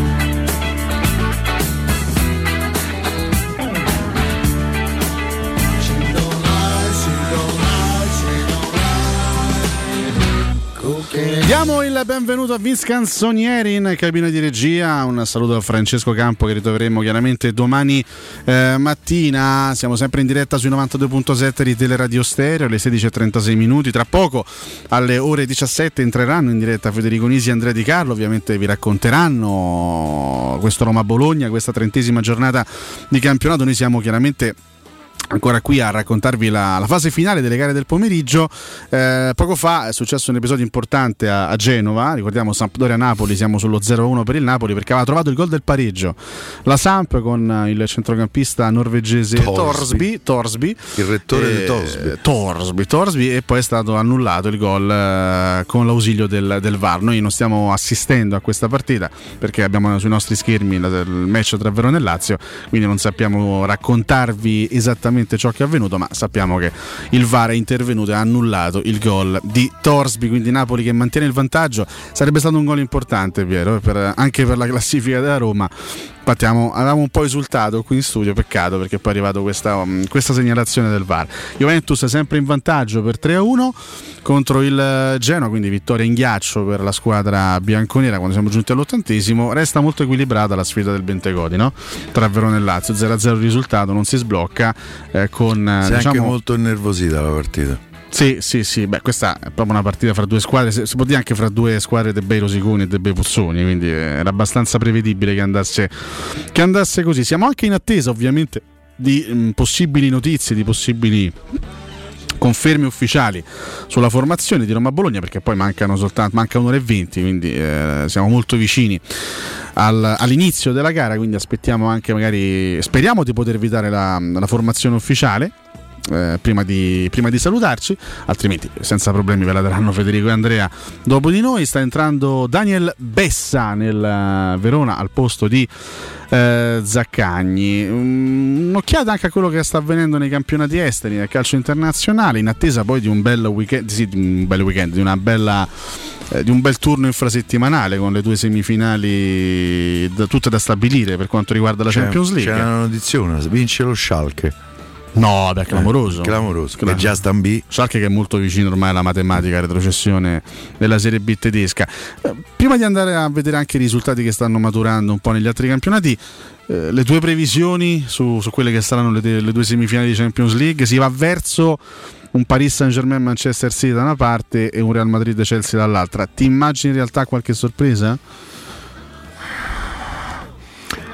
Insomma, se il Liverpool si ritrovasse per 90 minuti, io credo che il Real, il Real potrebbe andare incontro a qualche problema.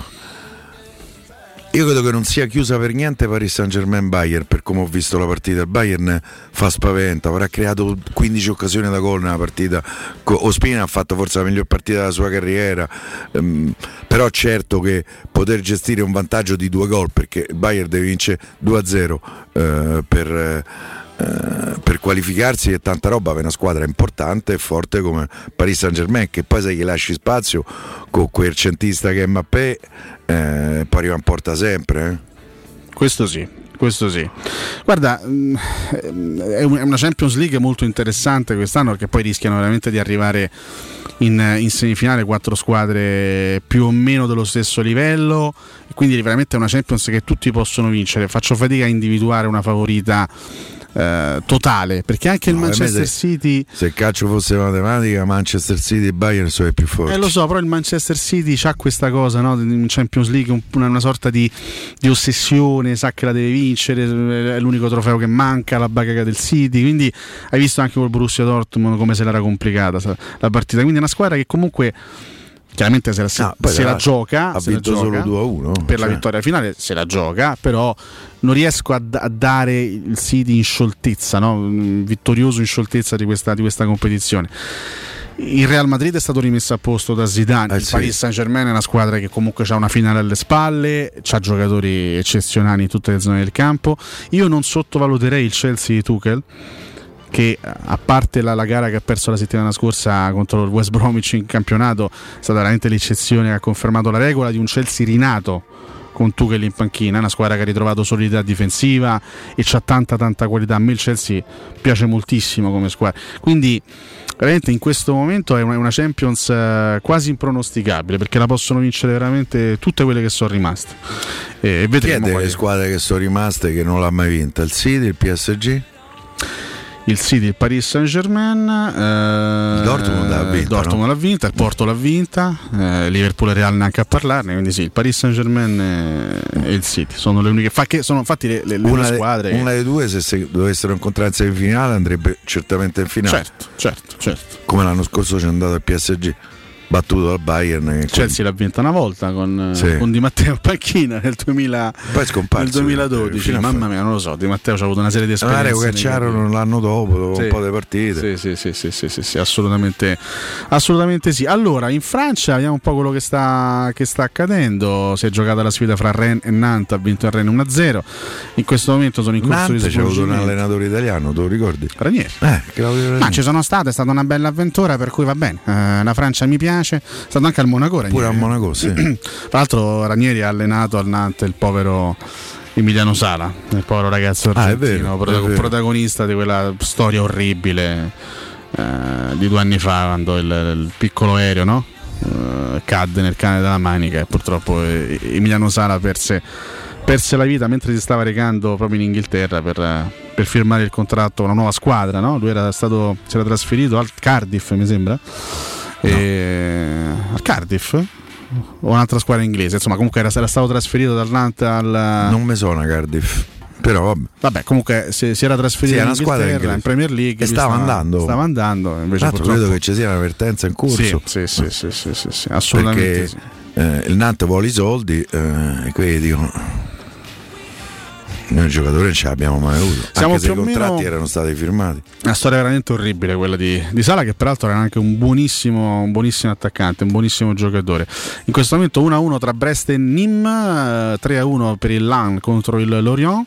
Il Saint-Étienne sta vincendo 4-1 in casa contro il eh, Bordeaux, mentre proprio in questo momento il, eh, il Rem, lo Stade Rem, sblocca il risultato contro il Nizza. Anzi, no, era un falso allarme. Si è accesa la pallina rossa, invece non è successo niente. No, è serie accesa, Serie serie accesa, accesa. attenzione, attenzione, quindi potrebbe sbloccarsi il risultato tra Nizza e Stade Rem, al momento 0-0, ma dovrebbe aver segnato, ma proprio adesso deve accendere, accendere la pallina, proprio mentre sto a fare riepilogo dei risultati, mi mandano in confusione questi qua. Vabbè, ricordiamo che tra poco inizia Monaco-Digione, partita che non ha pronostico, visto che il Digione è già eh, da tempo straultimo in classifica, mentre stasera il Lione di Garzia gioca contro l'Angers. Ricordiamo appunto che il Lille ha vinto 2-0 contro il Metz, eh, ieri il Paris Saint-Germain Eh, ha vinto conservato tre 4-1 contro lo Strasburgo e il Lille rimane a più 3 con 6 gare da giocare. Il Lille che si sta giocando veramente queste grandi chance, questa grande chance di vincere il campionato a 10 anni di distanza dal campionato vinto da, da Rudy Garcia. E beh, quello era un Lille mica male, con eh, Hazard, eh, con eh, Gervigno, c'era Rami, era una bella squadra. Rami quando era un giocatore. Quando era un giocatore, prima di conoscere Pamela. Eh, ma mica solo Pamela ha conosciuto. ne ha conosciute parecchie, ne ha conosciute. In Germania, come detto, sì, eh, stupefacente perché lo Schalke 04 sta vincendo 1-0 contro l'Augsburg. Schalke che ha vinto una gara in tutto il campionato. Questa potrebbe essere la seconda, siamo soltanto al 56esimo, quindi è lunga. Fa ancora tempo a perdere. Esatto, alle 18 c'è Colonia Mainz. Ieri il Bayern ha pareggiato 1-1 in casa contro l'Union di Berlino, ma ho visto la formazione, giocava veramente con i parenti dei, dei giocatori. Sì, ha messo in campo la c'ha 5 formazione punti B. di vantaggio. Ieri sì, sì. l'Ipsia ne ha recuperati due. Sì, ha vinto sul campo del Werder e l'Ipsia Anche di, di Bayern Nagelsmann. Adesso si è concentrato la partita. Direi proprio di sì. Ah. direi proprio di sì. In Inghilterra si è giocata oggi la sfida fra Burnley e Newcastle, ha vinto il Newcastle 2-1, si sta giocando in questo momento una sfida di altissima classifica tra West Ham e Leicester, 3-1 per il West Ham che sta West Ham facendo, sta una stagione, eh. sta facendo una stagione incredibile, oltre le più rosee aspettative.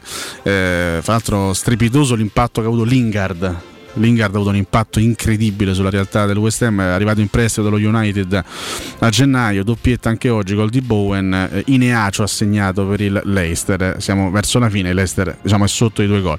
Alle 17.30 c'è Ha Tottenham, raddoppiato il Napoli. adesso lo diciamo, alle 17.30 c'è la sfida fra Tottenham e Manchester United, un- con un big match di Premier, alle 20 eh, l'Arsenal sfida lo Sheffield, ieri ricordiamo mh, il Manchester City ha perso in casa contro il Leeds di Bielsa. Che poi dicono eh, 1-2. contro Bielsa ha perso più che del Leeds. Sì, No. sì, Guardiola versus Bielsa, sempre una sfida affascinante. Ieri i tre punti se li è portati a casa il, il Loco, ma insomma sono tre punti che eh, il City ha perso, ma ha perso poco in campionato, visto che il City co- conserva un vantaggio enorme sui cugini dello United.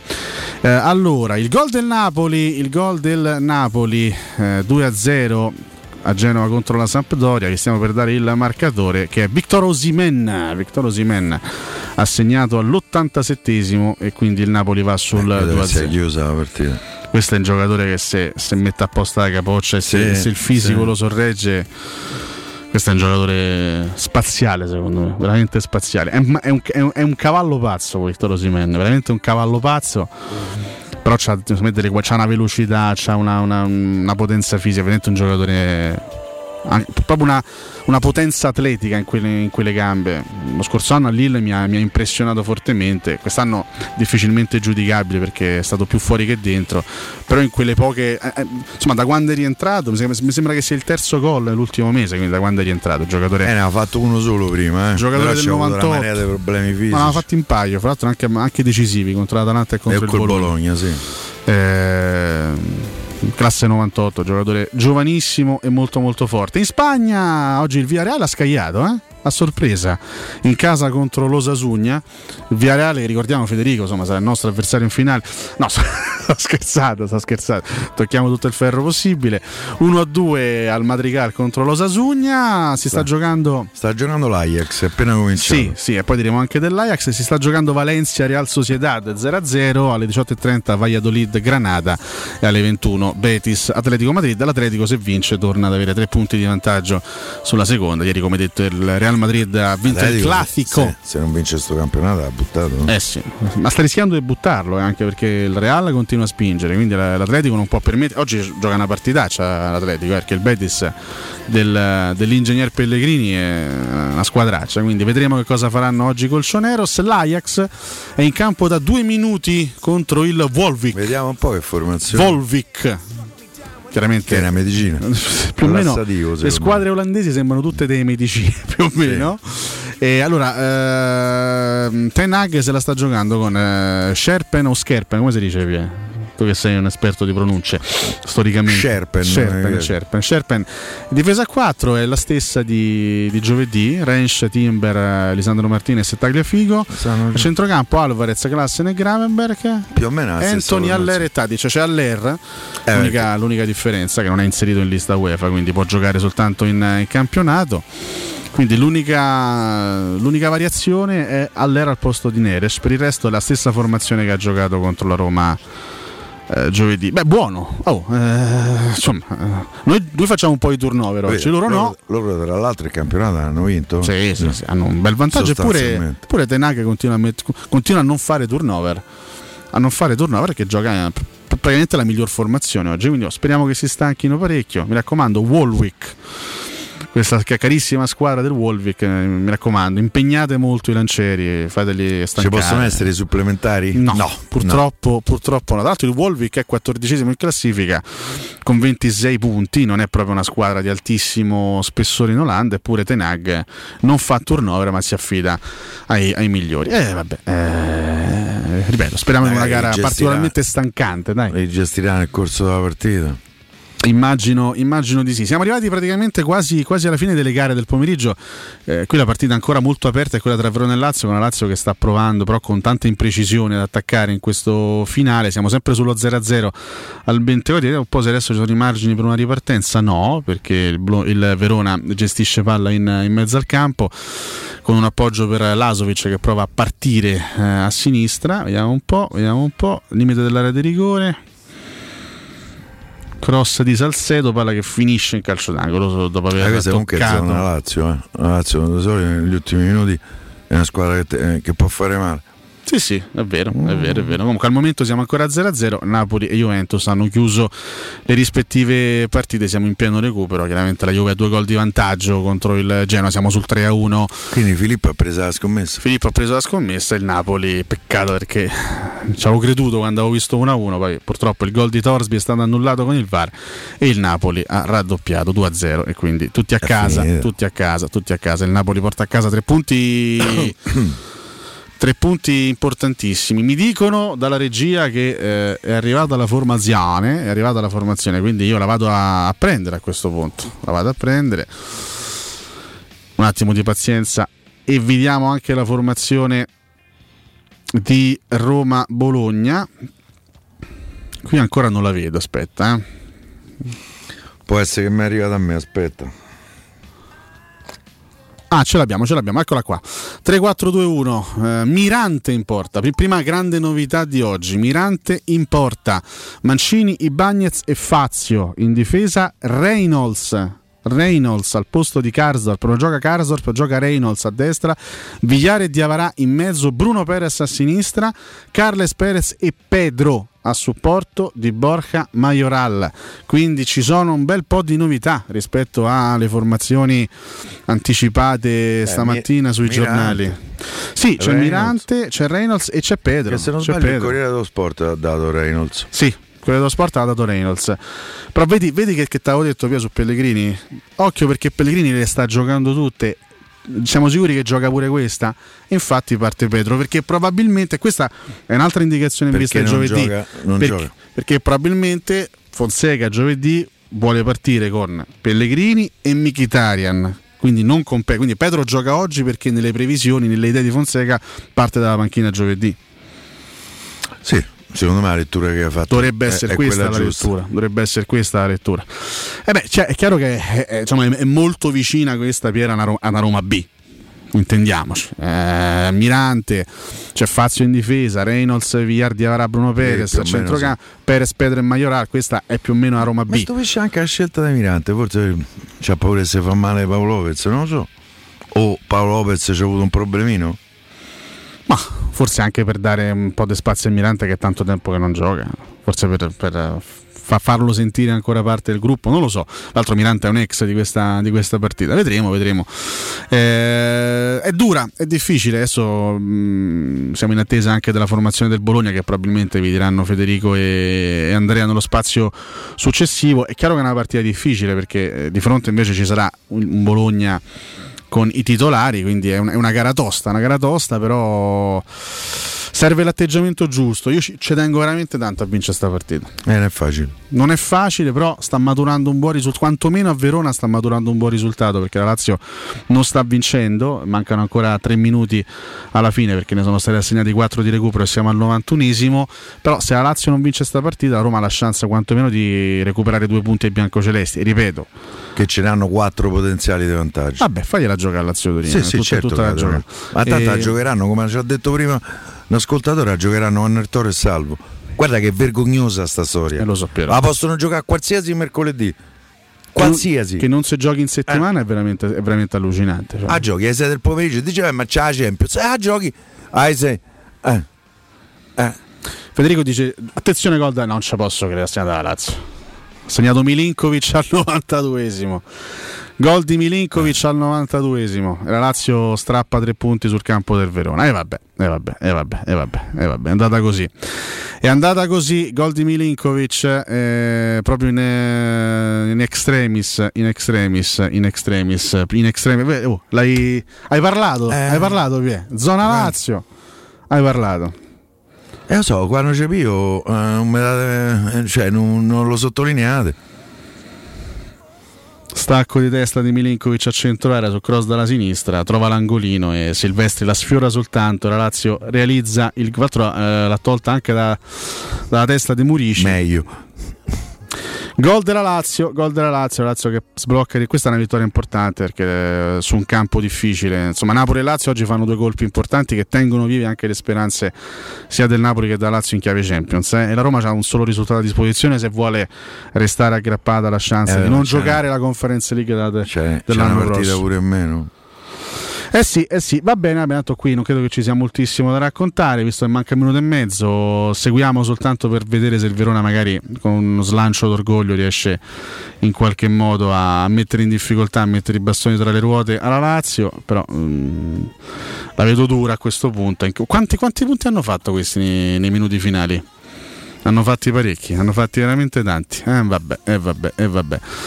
C'è un, un ultimo possesso, manca un minuto alla fine, seguiamolo, dai, poi diamo, diamo i saluti e accogliamo chiaramente in studio sia Federico che Andrea. Qui c'è un calcio di punizione, credo fischiato in favore del eh, Verona. Ricordiamo che sono finite Juventus Genoa e Samp Napoli, quindi l'unica partita che ancora si sta giocando è questa, quella tra Verona e, e Lazio. Ripeto, sbloccata due minuti fa dal gol di Milinkovic eh, Savic. Nel frattempo c'è anche il gol dell'Eister, ma siamo al 92esimo. West Ham 3, Leicester 2. Mi sembra un po' tardi per le Foxes.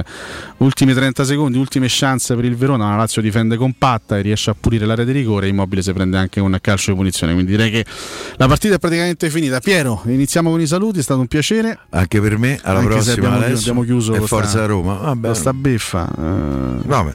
Vabbè, eh, pensiamo a noi, dai. Pensiamo a noi e pensiamo a vincere la nostra. Grazie per Odori, grazie a Vince Canzonieri che ci ha coadiuvato in cabina di regia in precedenza a Francesco Campo. Un saluto e ringraziamento a tutti coloro che ci hanno seguito durante queste tre ore. Stanno per arrivare Federico Nisi e Andrea Di Carlo per il racconto di eh, Roma-Bologna, ultimo rinvio e poi probabilmente finirà qui la sfida tra Verona È e Lazio, il rinvio di Reina e fischia qui il direttore di gara. Vince la Lazio 1-0 da Alessio Nardo, un abbraccio a tutti quanti voi, restate all'ascolto sui 92.7 di Tele Radio Stereo. Ciao!